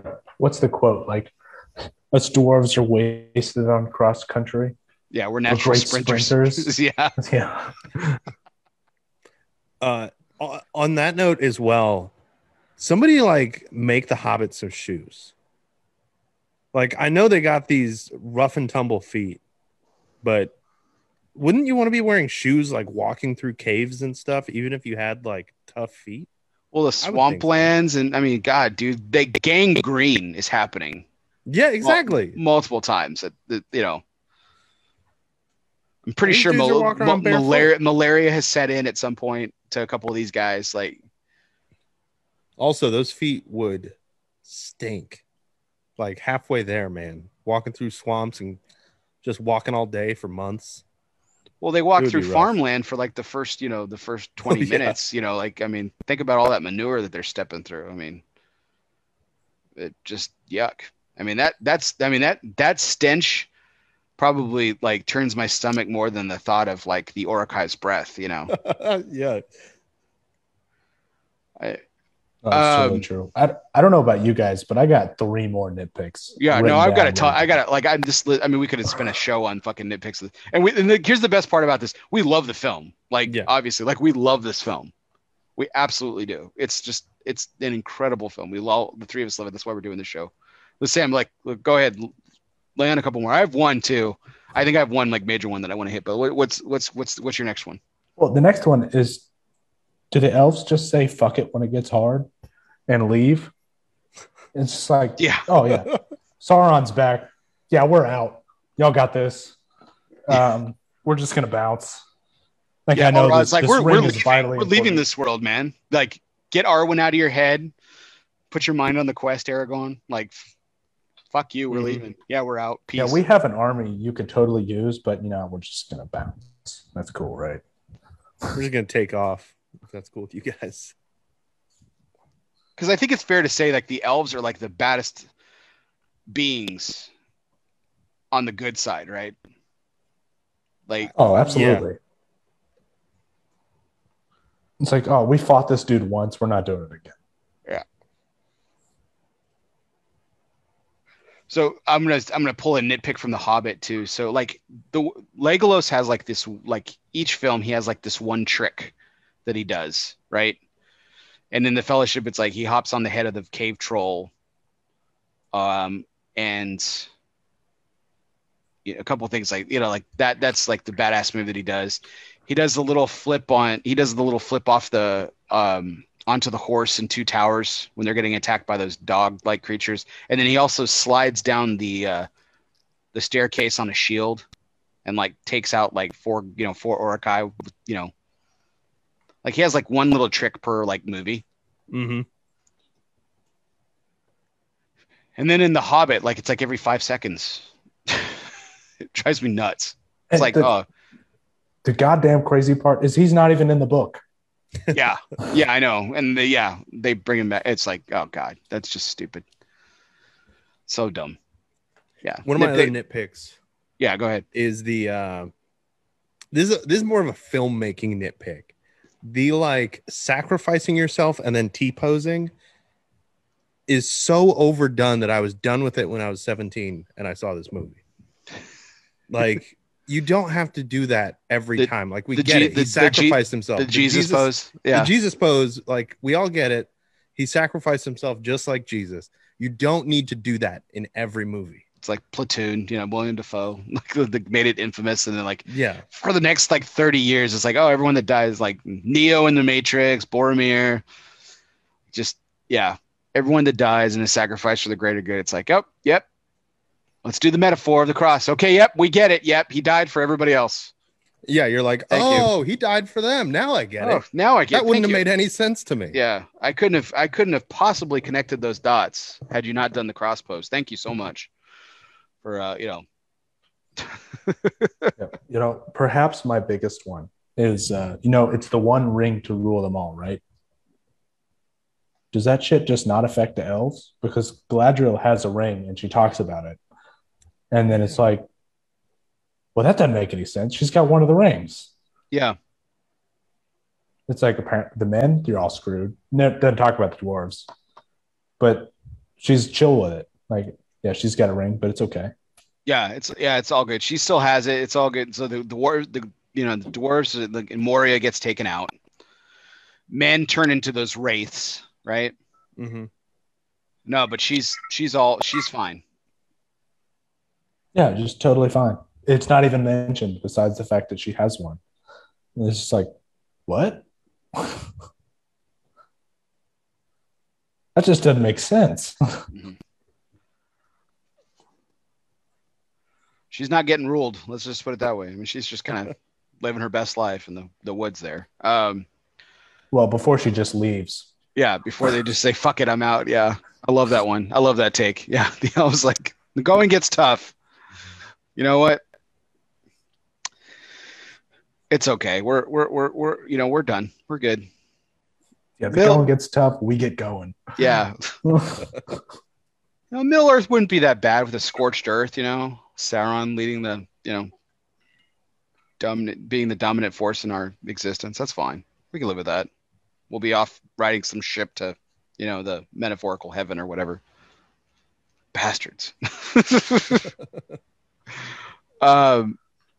Okay, so, so the first half of the secret council meeting, like fucking Gandalf has to wield the world's words of Sauron to get Boromir from stopping to touching this ring. They basically all but ignore him when he's talking about how fucking, you know, Mordor is, you know, Mordor. yeah, is awful. Like, you know, there's evil there, does not sleep. Like, no, dude, we get it. Yeah, it's it's a shitty place. We're gonna send the fucking Hobbit. It's fine. You know, like they they they cast him asunder. Like and they spend the like the entire ha- you know first half of this meeting just diminishing him, making him feel like shit. You know, Aragorn calls him out like, dude, you can't wield it. Nobody can. Like, what the fuck is wrong with you? Right? Mm-hmm. why is it a good idea to let him come along? He's the one that's shown the most weakness.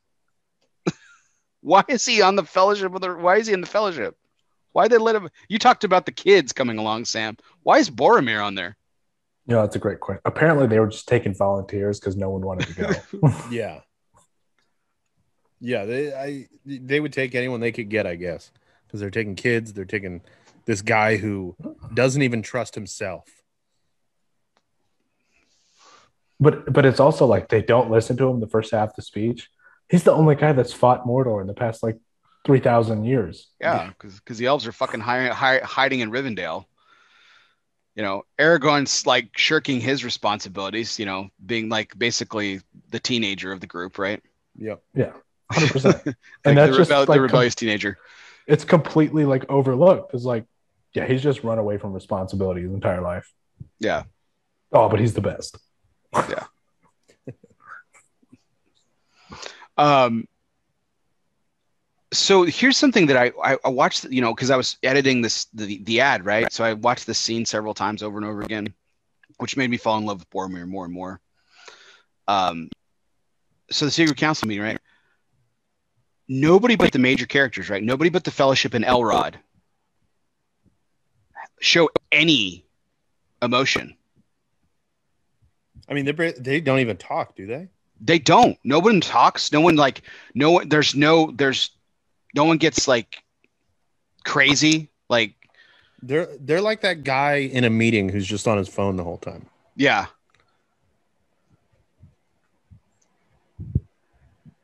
Like they're like, well, why are these fucking guys here? Like it should have just been the Fellowship and Mhm. Elrond just saying, you guys got to do this. Well, it's like especially the men that are there. It's like who are they that they're that important? Like Rohan has a king, he's not there.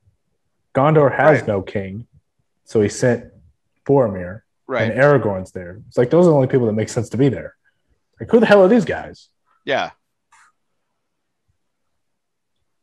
What jerks are they, man? They didn't volunteer. They're like, oh yeah, I guess he'll. We'll yeah, let like, the, you we'll, guys got this. we'll let the outspoken weak guy represent us. Like it says I guess it says a lot about them. Oh man. Um so I I mean I have a couple of others. Uh, Sam, you said that was your biggest one, but like do you have any other like Trip, do you have any more? I have one more. Okay. I got I got is- one more too, but go It, ahead. it's this is a true nitpick, and I don't know whether it's something that uh, didn't carry over well to 4K or what. But Faramir's wig looks awful compared to everybody else. Like everybody else has like they look like they haven't showered in months, like you would look in these kinds of conditions. And Faramir looks like he just finished using his head and shoulders and blow, blow dried his hair. That's why and it just looks him. like it just looks weird. Um and it doesn't look that way in any of the other movies i don't think. Or or i just don't remember it. But like as soon as i saw him i was like what a bad wig. Like it looks like a wig that was sitting in his closet for a couple years. It's it's a bad wig man Sam, what about you? You So you my other one is the scene in Moria where Gandalf tells, I think it's Frodo, that Gollum has been following them for several days. Yeah. Oh yeah All right. So, one, how the hell did he follow them for several days when the entrance collapsed behind them? Two, how does he follow them after that when the bridge collapses and there's goblins and a Balrog everywhere? That that doesn't make any sense. It's like, did he come from the other direction and then just somehow get past the bottomless pit of despair and all of these goblins? No problem. i had never thought about that he can like climb on walls though right Yeah, but yeah, he But gets still. he gets in and out of shit. Like like it, and for but here's the here's the nitpick that follows that. He gets out of all this shit, right? He couldn't escape Mordor when they're torturing him. yeah Like he couldn't get out of that jam. But yeah, he can get away from the god the, the goddamn demon in the middle of Moria, right? That's okay. Yeah, but and then fo- follow them through an impassable doorway that they couldn't turn around. yeah Yeah. Did, did he hear the password? Did he overhear the password? so he's able to get it. I don't Or know. He got pack, He got past the kraken monster thing. Yeah. okay, so I have a nitpick about the Mines of Moria too, right? So they they escape from that little room, right? They defeat everybody in that room, and they get out, and then like that awakens the belly of the beast of the like these all these other goblins and orcs and shit, and like they're all coming out of like and they're sur- completely surrounded. The uh, wh- what's the, what's the demon called again? Balrog. The Balrog. Balrog. The Balrog. Okay, so the Balrog, yeah, sorry. He he starts like starts coming. They all scatter, right? And the fucking fellowship just sits there like, oh yeah. Everything's all good. Like, Yeah, Gandalf just thinks about it for a second. yeah, he thinks so that's the nitpick, right? He thinks about it and everyone's like looking like, what's this? And he's like and he like goes through this painstakingly long description, albeit just one sentence, but this painly of what Bal- uh, what the Balrog is like. That's a demon from the other world. He's like, run, like like Yes. like, dude, I would have run 15 minutes ago. Like they like I would like got the fuck out of there. Like, like, like as soon as I saw like some like hear this daunting like and then that light that flame and I hear that the breathing sounds of the Balrog, I'm like I'm out. Yeah, Yeah. if it's if it's scaring I don't need to know what it is. I'm making like the elves and leaving. Like I'm out. if it's scaring away the horde of goblins that's, that is surrounding you, like, all right, this is probably something we need to get the hell away from. Right. Mhm. Hundred percent. Oh god. Yeah, that that whole that whole thing just bothers me. Uh, which is funny considering the my answer to the final question of the evening. So, um, so final question, guys. Favorite scene, Fellowship of the Ring. What is it?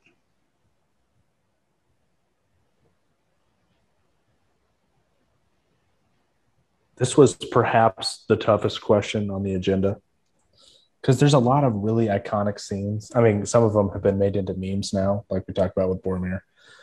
Mhm. But to And me, it's like, and Second Breakfast, absolutely. Like the fight scenes are incredible, no doubt about it. They do a phenomenal job. But it's when, to me, it's when Aragorn closes Frodo's hand around the ring right before this climactic battle begins. It's like that's him passing the test that he's feared because his bloodline has failed it. And like the ring is literally called Isildur's Bane multiple times. It's like that's his that's his bloodline. And he he steps up to the challenge and he and he does it for the first time, probably in his life, because you know he's been running from becoming the king of Gondor his whole life. Mhm. So to me, that is my favorite scene in the whole movie.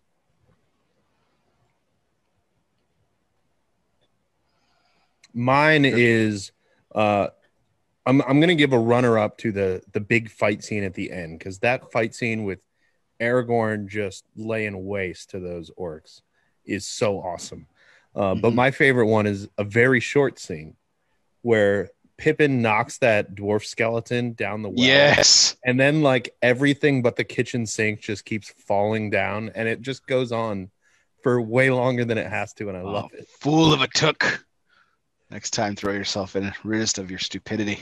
And everyone is Oh, just and they standing all there, take, like, like, a- watching. That's great. And like the, the one thing falls and they hear nothing. And then they all take a deep breath. Like, oh, we're good. yeah, We're good. And then everything else falls. the chain and then the bucket and Yeah. it's, it's great. Great. Talk about comedic relief though. The like Sean Bean's character, you know, Boromir, like when they cl- when they're closing up the door of that room, and like he looks out the door and he almost gets shot with the arrow. And he's like, "They have a cave troll." Like it's still one of my Mhm. favorite lines. Still one of my favorite lines, even though I didn't mention earlier. They have a cave troll. Um, and you still don't know what they mean until like that fucking monster just pops its way through the doorway. It's like, oh shit, that's what a cave troll is. Got it. Mm. Um, leave it to always bad guys in films to like harness the evil of something and like that where they have like no they don't care about their own safety either like like the, the cave troll is just like you know killing probably just as many orcs as it is trying to kill the good guys yeah, Oh, absolutely. Well, it, I, I mean, And uh, so he kills Frodo essentially, right? Like that's like that's his only enemy kill, right? He kills more fucking orcs than he does of the Yeah. the people he's supposed to. Way more. Uh, it's true. It's hilarious. That that reminds me of my my my runner up scene. I almost forgot I wrote this down. Is the beginning before they get to Bree. It's like it's just the four hobbits. They're getting chased by all these Nazgul. What do they do right when they get to Bree? They get a beer. They get a beer. Yeah. It's just the most human thing. yeah. It's like it's like what is that? Oh, it's a pint. Comes in They have- pints. Pints. I'm getting a I'm getting one. It's like, oh yeah, you know, I you know, I feel like I would need a beer after that. Yeah. Yeah. Oh, man. Uh, love it. Um, so, so my favorite scene is the secret council meeting, right? That's that's my favorite. Uh, always will be, I think. Uh, just Boromir's just become my favorite character, and I just I love that scene. I like I like I was talking earlier about like Gandalf's soul being taken from him when Frodo says he'll take the ring. Just unbelievable. Um, I love it. But but and from you know, Trip loves the last battle scene, you know, where Aragorn's just taking out Uruk-hai left and right. I still love from the from the entertainment perspective, I still love as many nitpicks as there are in it. Like I still love the the Mines of Moria battle scene. Yeah. That whole sequence is awesome. Yeah. Like fucking Samwise like taking a cast iron to some Uruk-hai to some Oric's head and stuff. Like the Pippin and Merry like going balls out. You know, Legolas is jumping on a cave troll. You know, Gimli's avenging his family. Like, I mean, it's got everything in a five minute stretch of just, you know, it's it's all I don't know. From an entertainment value, it's it's it's it's it's terrific. It's absolutely Mhm. terrific. Oh, absolutely. And even like in The Hobbit, they introduced Balin, who's like the dwarf with the all white hair. It's kind of like the grandpa of the group. Yeah. It's like that's his tomb. So it just it like going back to that scene, it, it's even more meaningful. Yeah. Oh, I didn't Yeah. know that. Yeah. No, good call, Sam. Good call. Good call. No. I I I love this film, gentlemen. I, I and I, I can't believe it's 20 years old. I just can't believe it. You know, It- I mean, unbelievable. It holds up so well that like watching it, if if you had never heard of it and you lived in a bubble, you, you some you could show it to somebody and tell them it came out in 2019 and they would believe you. Yeah, Oh, easily, Absolutely. easily. There is a spoiler. that We will not. Pro- we will not be doing The Hobbit on it on LOS Fumar takes. Just we won't be doing those films. Yeah. If you asked me, I would have said no. Sorry, Bear. So, um, but on that note, I want to propose something. I say we come back next year, gentlemen, and we do two towers. Yes. oh, without hesitation. So the three of us, two towers, and we'll do the 20 years of the two towers. And I'm excited about that one because that that's my favorite. That's my favorite of the three. So I'm I'm Yeah. totally excited. And I already have like half the segment already laid out, so I don't even have to do notes. so um good stuff, good times. Um so this is uh so this is also something that we're uh going to continue on. So I, I I started with I started with doing this with the 30th anniversary Field of Dreams with Miguel Chodel a couple years ago. Um, and then I, I took we took it on again, invited Sam and Justin Andrews, and we did Gladiators 20th anniversary uh, back in the fall. And Sam and I were talking offline, and uh, was talking about doing something again. And I was like, hey, you know what was 20 years old? And we were going through some films, and I and I was like, hey, how do you feel about Ocean's Eleven? And you're you're I Sam, I don't want to take words out of your mouth, but basically, it'd been a while since you vi- revisited it, and it's one of my favorite. Ocean's Eleven, the remake, the you know 2001 version, George Mhm. Clooney, Brad Pitt. It's one of my favorite films. And uh, so Sam revisited it, and Sam and I, and we'll probably get a third guest. We'll do. We'll be doing Ocean's Eleven later this year, celebrating 20 years of Ocean's Eleven. So really good thing. So we're going to continue this series a couple times a year. I think it's a lot of fun. Nice little break from the cigar industry but uh, we get to smoke cigars, hang out, and and talk about some of the films from our uh, from our you know our childhood and stuff like that, and adulthood in some cases. So I'm excited about this. And did I speak for you too soon, Sam? Are you still down to do Ocean's Eleven? Oh, I'm 100 percent down. I mean, I, I think I think I texted you the picture when I was watching. it. I was like, man, I forgot how great this movie was. It's, It's, awesome. just, just and oh, the cast in that movie, it's unbelievable. oh, it yeah, that movie is. has a crazy cast. Yeah. It's it's so it's it's so sad to me that they they basically put an end in it. Well, Bernie Mac passed away. Um and so did Carl Reiner at this point too, but um but like they're never they're not going to bring it back. They're not going to bring back those guys, which stinks. Um to do another one cuz I I could have done an Ocean's 14 15. I could have gone I have gone with that series. I loved I loved I loved I love the cast and I love the stories and they're, it's great. So we'll be doing Ocean's 11 later this year, uh, and we'll do the Two Towers next year. Uh, this same group, it'll be uh, we'll we'll try to make it. Uh, we'll maybe change up a couple things, kind of keep kind of building on this thing. But I'm really enjoying this. This has been a lot of fun, guys. Yeah, thanks for having us. Oh yeah, thank you so much for having us on. It's been a ton of fun just to, even if we weren't even on air, just hanging out talking about Lord of the Rings. I mean, yeah, Yeah, Sam, Sam Sam's line was like, "I can do a Lord of the Rings all day," because we were talking about films, and I was like, "Perfect! I know the perfect guy to bring on." and I had another guy in mind, uh, but he's actually celebrating his uh, 23rd wedding anniversary tonight. Mr. Matt Ty of How About That Cigar would have been a, would he would have he would have brought some really cool. I think he would have really brought some good perspectives to this. So he's sorry he's sorely missed, but uh, we'll give him the pass. We'll give him the pass, celebrating his 23rd anniversary. Uh, tonight. yeah, that's that's a good enough reason reason to pass up the show. Yeah, for sure. So, well, guys, we're gonna we're gonna go ahead and wrap up tonight. I really do appreciate everyone's uh, likes, shares, and comments. Really do appreciate that. Um, appreciate every, everyone uh, subscribing. Check out our Facebook page, the LOS Fumar page, for a calendar of upcoming guests as well. Uh, we're two weeks away from the PCA trade show, so that's exciting. Um, we'll be we'll be there uh, representing LS Fumar Takes and working with the Cigar Coop team to bring back some of the best coverage of of the annual trade show that well isn't annual because we didn't have one last year, but we're excited to go back to Vegas and and uh, dive into the industry. Uh, we are going to be talking about the trade show next week. Uh, ben Lee, uh, now of Cigar Coop, who's part of the Cigar Coop team, and uh, Garrett Robinson, speaking of How About That Cigar, will be on my show next week. We'll be talking about the upcoming trade show and what we expect there. So be sure to check out our YouTube page as well as Fumar. You can hit the subscribe button. Uh, but if you are listening to this later, whether you uh, you know subscribe, you listen to us wherever you listen to podcasts, whether that be on Apple Podcasts, Spotify, Google Play, Podbean, or wherever you listen to podcasts, be sure you download, subscribe, and hit that review button as well. And if you are a subscriber, please hit the unsubscribe button, but please don't forget to resubscribe.